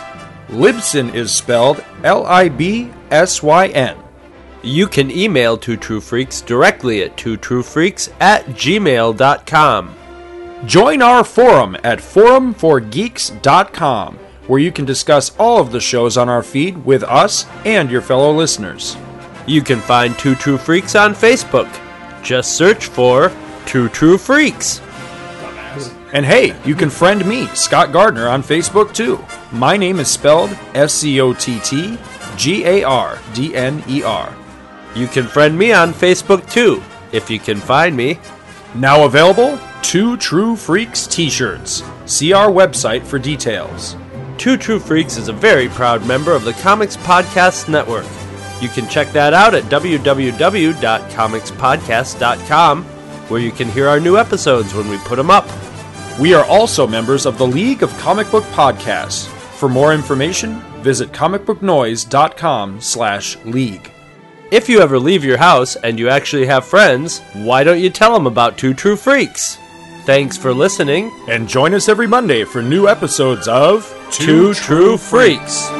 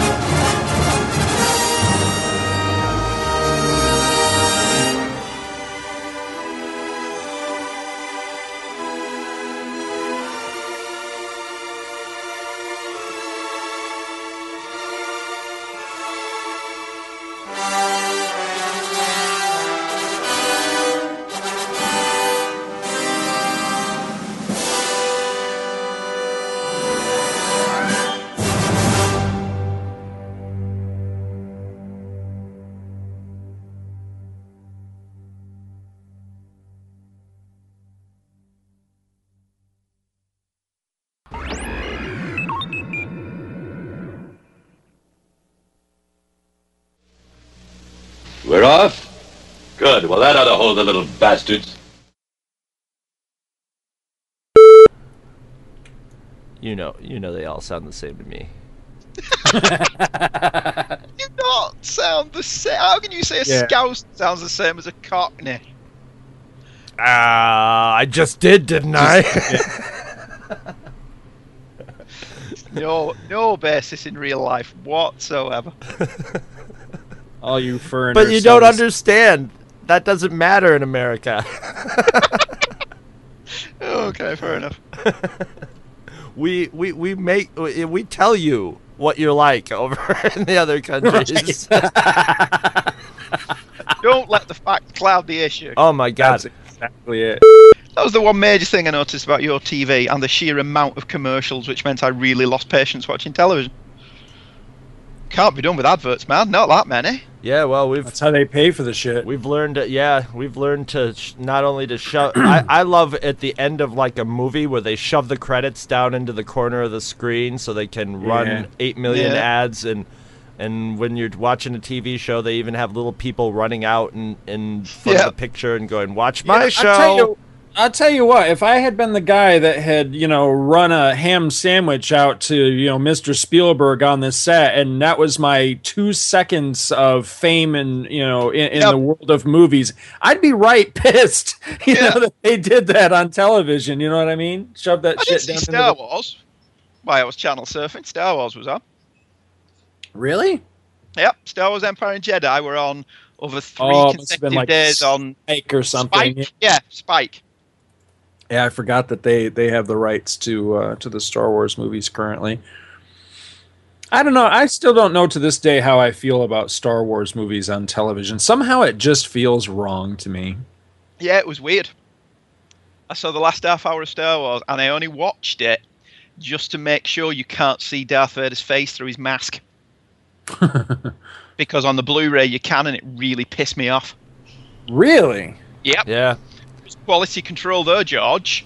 In the final battle scene on the Death Star, whenever you see um, Darth Vader in his TIE fighter, you can see through the eyepieces. You can clearly see Dave Prowse's face. And I'm not on about freeze framing it. You can see it Yeah, when he that- turns, especially when he goes, What? When Han Solo comes swooping in. It's not on the TV print that I watched in when I was over in Florida, because I checked. Hmm. Yeah, no, Hair Metal Hero was telling me about that. Yep, really Wow. pissed me. I think. I mean, is that just for the clarity of it? You mean? I, I can only presume he's he's done something with color correction in the final scene, and he's lightened the scenes in the Tie Fighter cockpit too much. Huh. A lot of times that just happens. Yeah, it just happen when when you go into high def, you, you just get all this stuff that. Because I remember seeing, I remember seeing Empire in high def from a bootleg that a guy got off HBO when they showed them all in HD, and uh, it was hard to watch Yoda because you could see that he was foam rubber. You could see, you know, the the physical um, signs of foam rubber with paint on the top of it. You know, it just I haven't I haven't watched that Empire yet. You could you know you could actually see the foam compressing in places and it and it, and it looked you know it looked like a really good close up picture of a foam rubber puppet. yeah, Ooh, hits. that's uh, that's the problem with taking you know. yeah We're the, in that- the more they yeah the more they define that stuff the more i i feel like an old fart because i just look at it and go i think it was better when it was all grained up They'll- and you couldn't make shit out They'll you know? start they'll start adding the grain back to the to the Blu-rays and pretty soon when you get a Blu-ray movie in the in the future it'll be a movie that was made to be seen in that definition so they'll smooth all that stuff up but it's like when CDs first came into play you know they they were like oh we got to get all these old classic records out on CD." so they would take like all of Jimi Hendrix records and put them out on CD but they didn't know how to master stuff for CDs because they were new. So you would hear this Jimi Hendrix thing where they took all, they're like, we'll get all the original tapes and we'll remaster it. But the problem was those tapes were meant to be mastered in a certain for analog sound. So you would hear this Jimi Hendrix thing and where there would be you know, he was like, "Oh, I'm gonna go psychedelic and layer backwards masking stuff and backwards guitar over it." You would actually hear the new piece of tape go over the head of the thing as they added a new effect to it, and it was just too. It, it ruined all these old songs that were kind of mushy before, but they were crystal clear. But you could hear all the the glitches and and stuff that, Right. that that just never picked up in analog and it took them years to start you know and then so that's why everybody who bought all their classic rock albums had to buy them like three or four times because they kept getting remastered till they sounded like they did What was At least like, sounded uh, like they did originally. Mm-hmm. Right. Well, it was like the Beatles, that one Beatles song. Um, I think it's "Day in the Life," where you can hear somebody walking around. Yeah, yeah, yeah. At the end, you know, and it's like I'm pretty sure that was never intended to be heard. There's no know? way. There's no way it would have been picked up on the vinyl. There's no way the Right. vinyl sound quality would have had that that wavelength, and they depended on that. So you know, back in the days in the studios, they knew that they knew that they could walk around and and do certain things, and it wouldn't end up on there. But it was all there on the original recording tapes. Yeah. It was funny. I was having this uh, conversation last night outside with some music fan about. He was he was. Some some new bit like the Foo Fighters or something did their whole uh, album on analog equipment and you can get it on vinyl and everything. The guy's like, it sounds so much better, and I'm like, do you have the CD? And he's like, yeah, and I'm like, well, it's digital now. it was analog, but as soon as you put it on that DVD, he's just like, nobody should ever listen to MP3s. They're such shitty sound quality. He was one of those hmm. I guys. I hear people moaning about that all the time. He's an MP3s are audiophile. He's an audiophile with thousand dollar speak homemade speakers. You know, you play MP3s on homemade. i if you take MP3s and put them through like a a, a a music club sound system, they do sound like shit. They're they're compressed and they sound they don't sound. As Dude, I am now good. so deaf from from three years in that f***ing chicken plant and having you talk in my head at too high a volume for Huh? three years now that I can't hear the f- difference. So it doesn't matter to me, you know. I can't tell. What? exactly. I, I just wanted to say, Andy, you're such a patient and and polite guy. Why didn't you ever tell me on our zombie show that that wasn't you that I uh, photoshopped onto the? Was Do you uh, you don't wear glasses, do you? I, I am at the minute. I've not got my contact lenses on at the minute. Oh, but you do have So I- glasses. do you have glasses? No, that was a picture of Sean Foster. oh, remember when we did the Oh, Wonder? God. Remember when we did the Wonder Woman show? I got everybody's Uh. pictures, and I got yours. I thought Sean Foster was you, probably just because his picture was like in a pub and he had a pint in his hand. So Oh, I'm like, don't matter. I'm like, okay, there's the sound- British guy. It's all zombified. It don't matter. It's all good. It's your podcast, I will- man. You but can. I will try to. Well, I'll try to keep us on on on topic with. I, I really think if we if we just kind of give short shrift to the to the Star Wars issues, I think we'll be fine. Because my synopsis for '88 is pretty pretty brief. Really, it basically is like. I think it's th- three paragraphs. Some people. No, it's not even that. Some people land on a planet and do some stuff, and then they don't at the Yeah. end. Yeah. I, It I is, have a whole three paragraphs. for number eighty-eight. One that three PO's a bit of a twat. I like that. And you uh, can say it's just that way too. Yeah, that's that's pretty much it for eighty-eight. Is Apart this all it's the first- pictures? Oh, I'm sorry. Uh, mean to interrupt. that's all the ones I've got with you on. I think I've not scrolled through the rest of them. Oh, I know exactly what you're talking about with C3PO. I know exactly. yeah. what- uh, I had that same thought too. It was just like, Jesus Am I allowed Christ. to say that on your show? Yeah, Obviously twat away, man. All right, okay. You can. It is nice to be able to come on a show and be able to swear. I, I, I think it's hilarious because like Scott's the one with the brakes on him with the s- the swearing now, and it's just this weird situation where I've never seen the Scott Gardner who's had to say, you know, blast instead of fuck. I'm just that, that's that's the one. Th- I'm just trying to stay away Say from that, that. say that word, yeah. I, and that's not, that's not. I totally understand. No, I not totally- to say it so much in real life. Although driving in a, in Orlando yesterday, um, totally destroyed my you know my my good record I had going for the year so far. It's just uh, because I, I, I, I, I, I do remember, and you had explained the same situation, but I saw it several times in my visits with you, where you'd be talking to the wife and kids, and you'd be like, "I don't know the fucking, blah, blah, blah, fucking," blah," and your wife's looking at you like, and she'll be like, "Stop swearing." You're like, "I'm not swearing." I don't remember you swearing at all. I had to put the, I had to put the, well, that you, you, you came in the post fuck Scott Gardner. I was in, I was, I was back in the, in the. That was lovely. I had to do the I I had to do the same thing at one point because I because I would was finding myself going home like dur- when I was in college I would go home to visit the family and be like you, you using fucking is you know just sort of an um and, or an er uh, Right, you know right. just just using it to fill space in between words in sentences, and, yes. and would catch myself and go okay I got to put the kibosh on this because it's it's it's you know it's like alcoholism or something it's like okay it's starting to affect my daily life now now it's becoming a problem but I, I got it fairly in control now to where I can have a conversation in front of church ladies and not let it let it slip if it if it happens it happens on purpose now for the most part just as proof that that my my children are are more sophisticated and just just growing up to be better human human beings than than I ever was at their age. You know, Logan just came in and you know they they just got home. My wife and Logan they went grocery shopping and he proudly announced that he's a man now because he bought his first uh, bar of deodorant for himself. Whereas I can distinctly remember us holding our armpits up to each other and going, "Here, whiff this," you know, and stuff like that. So.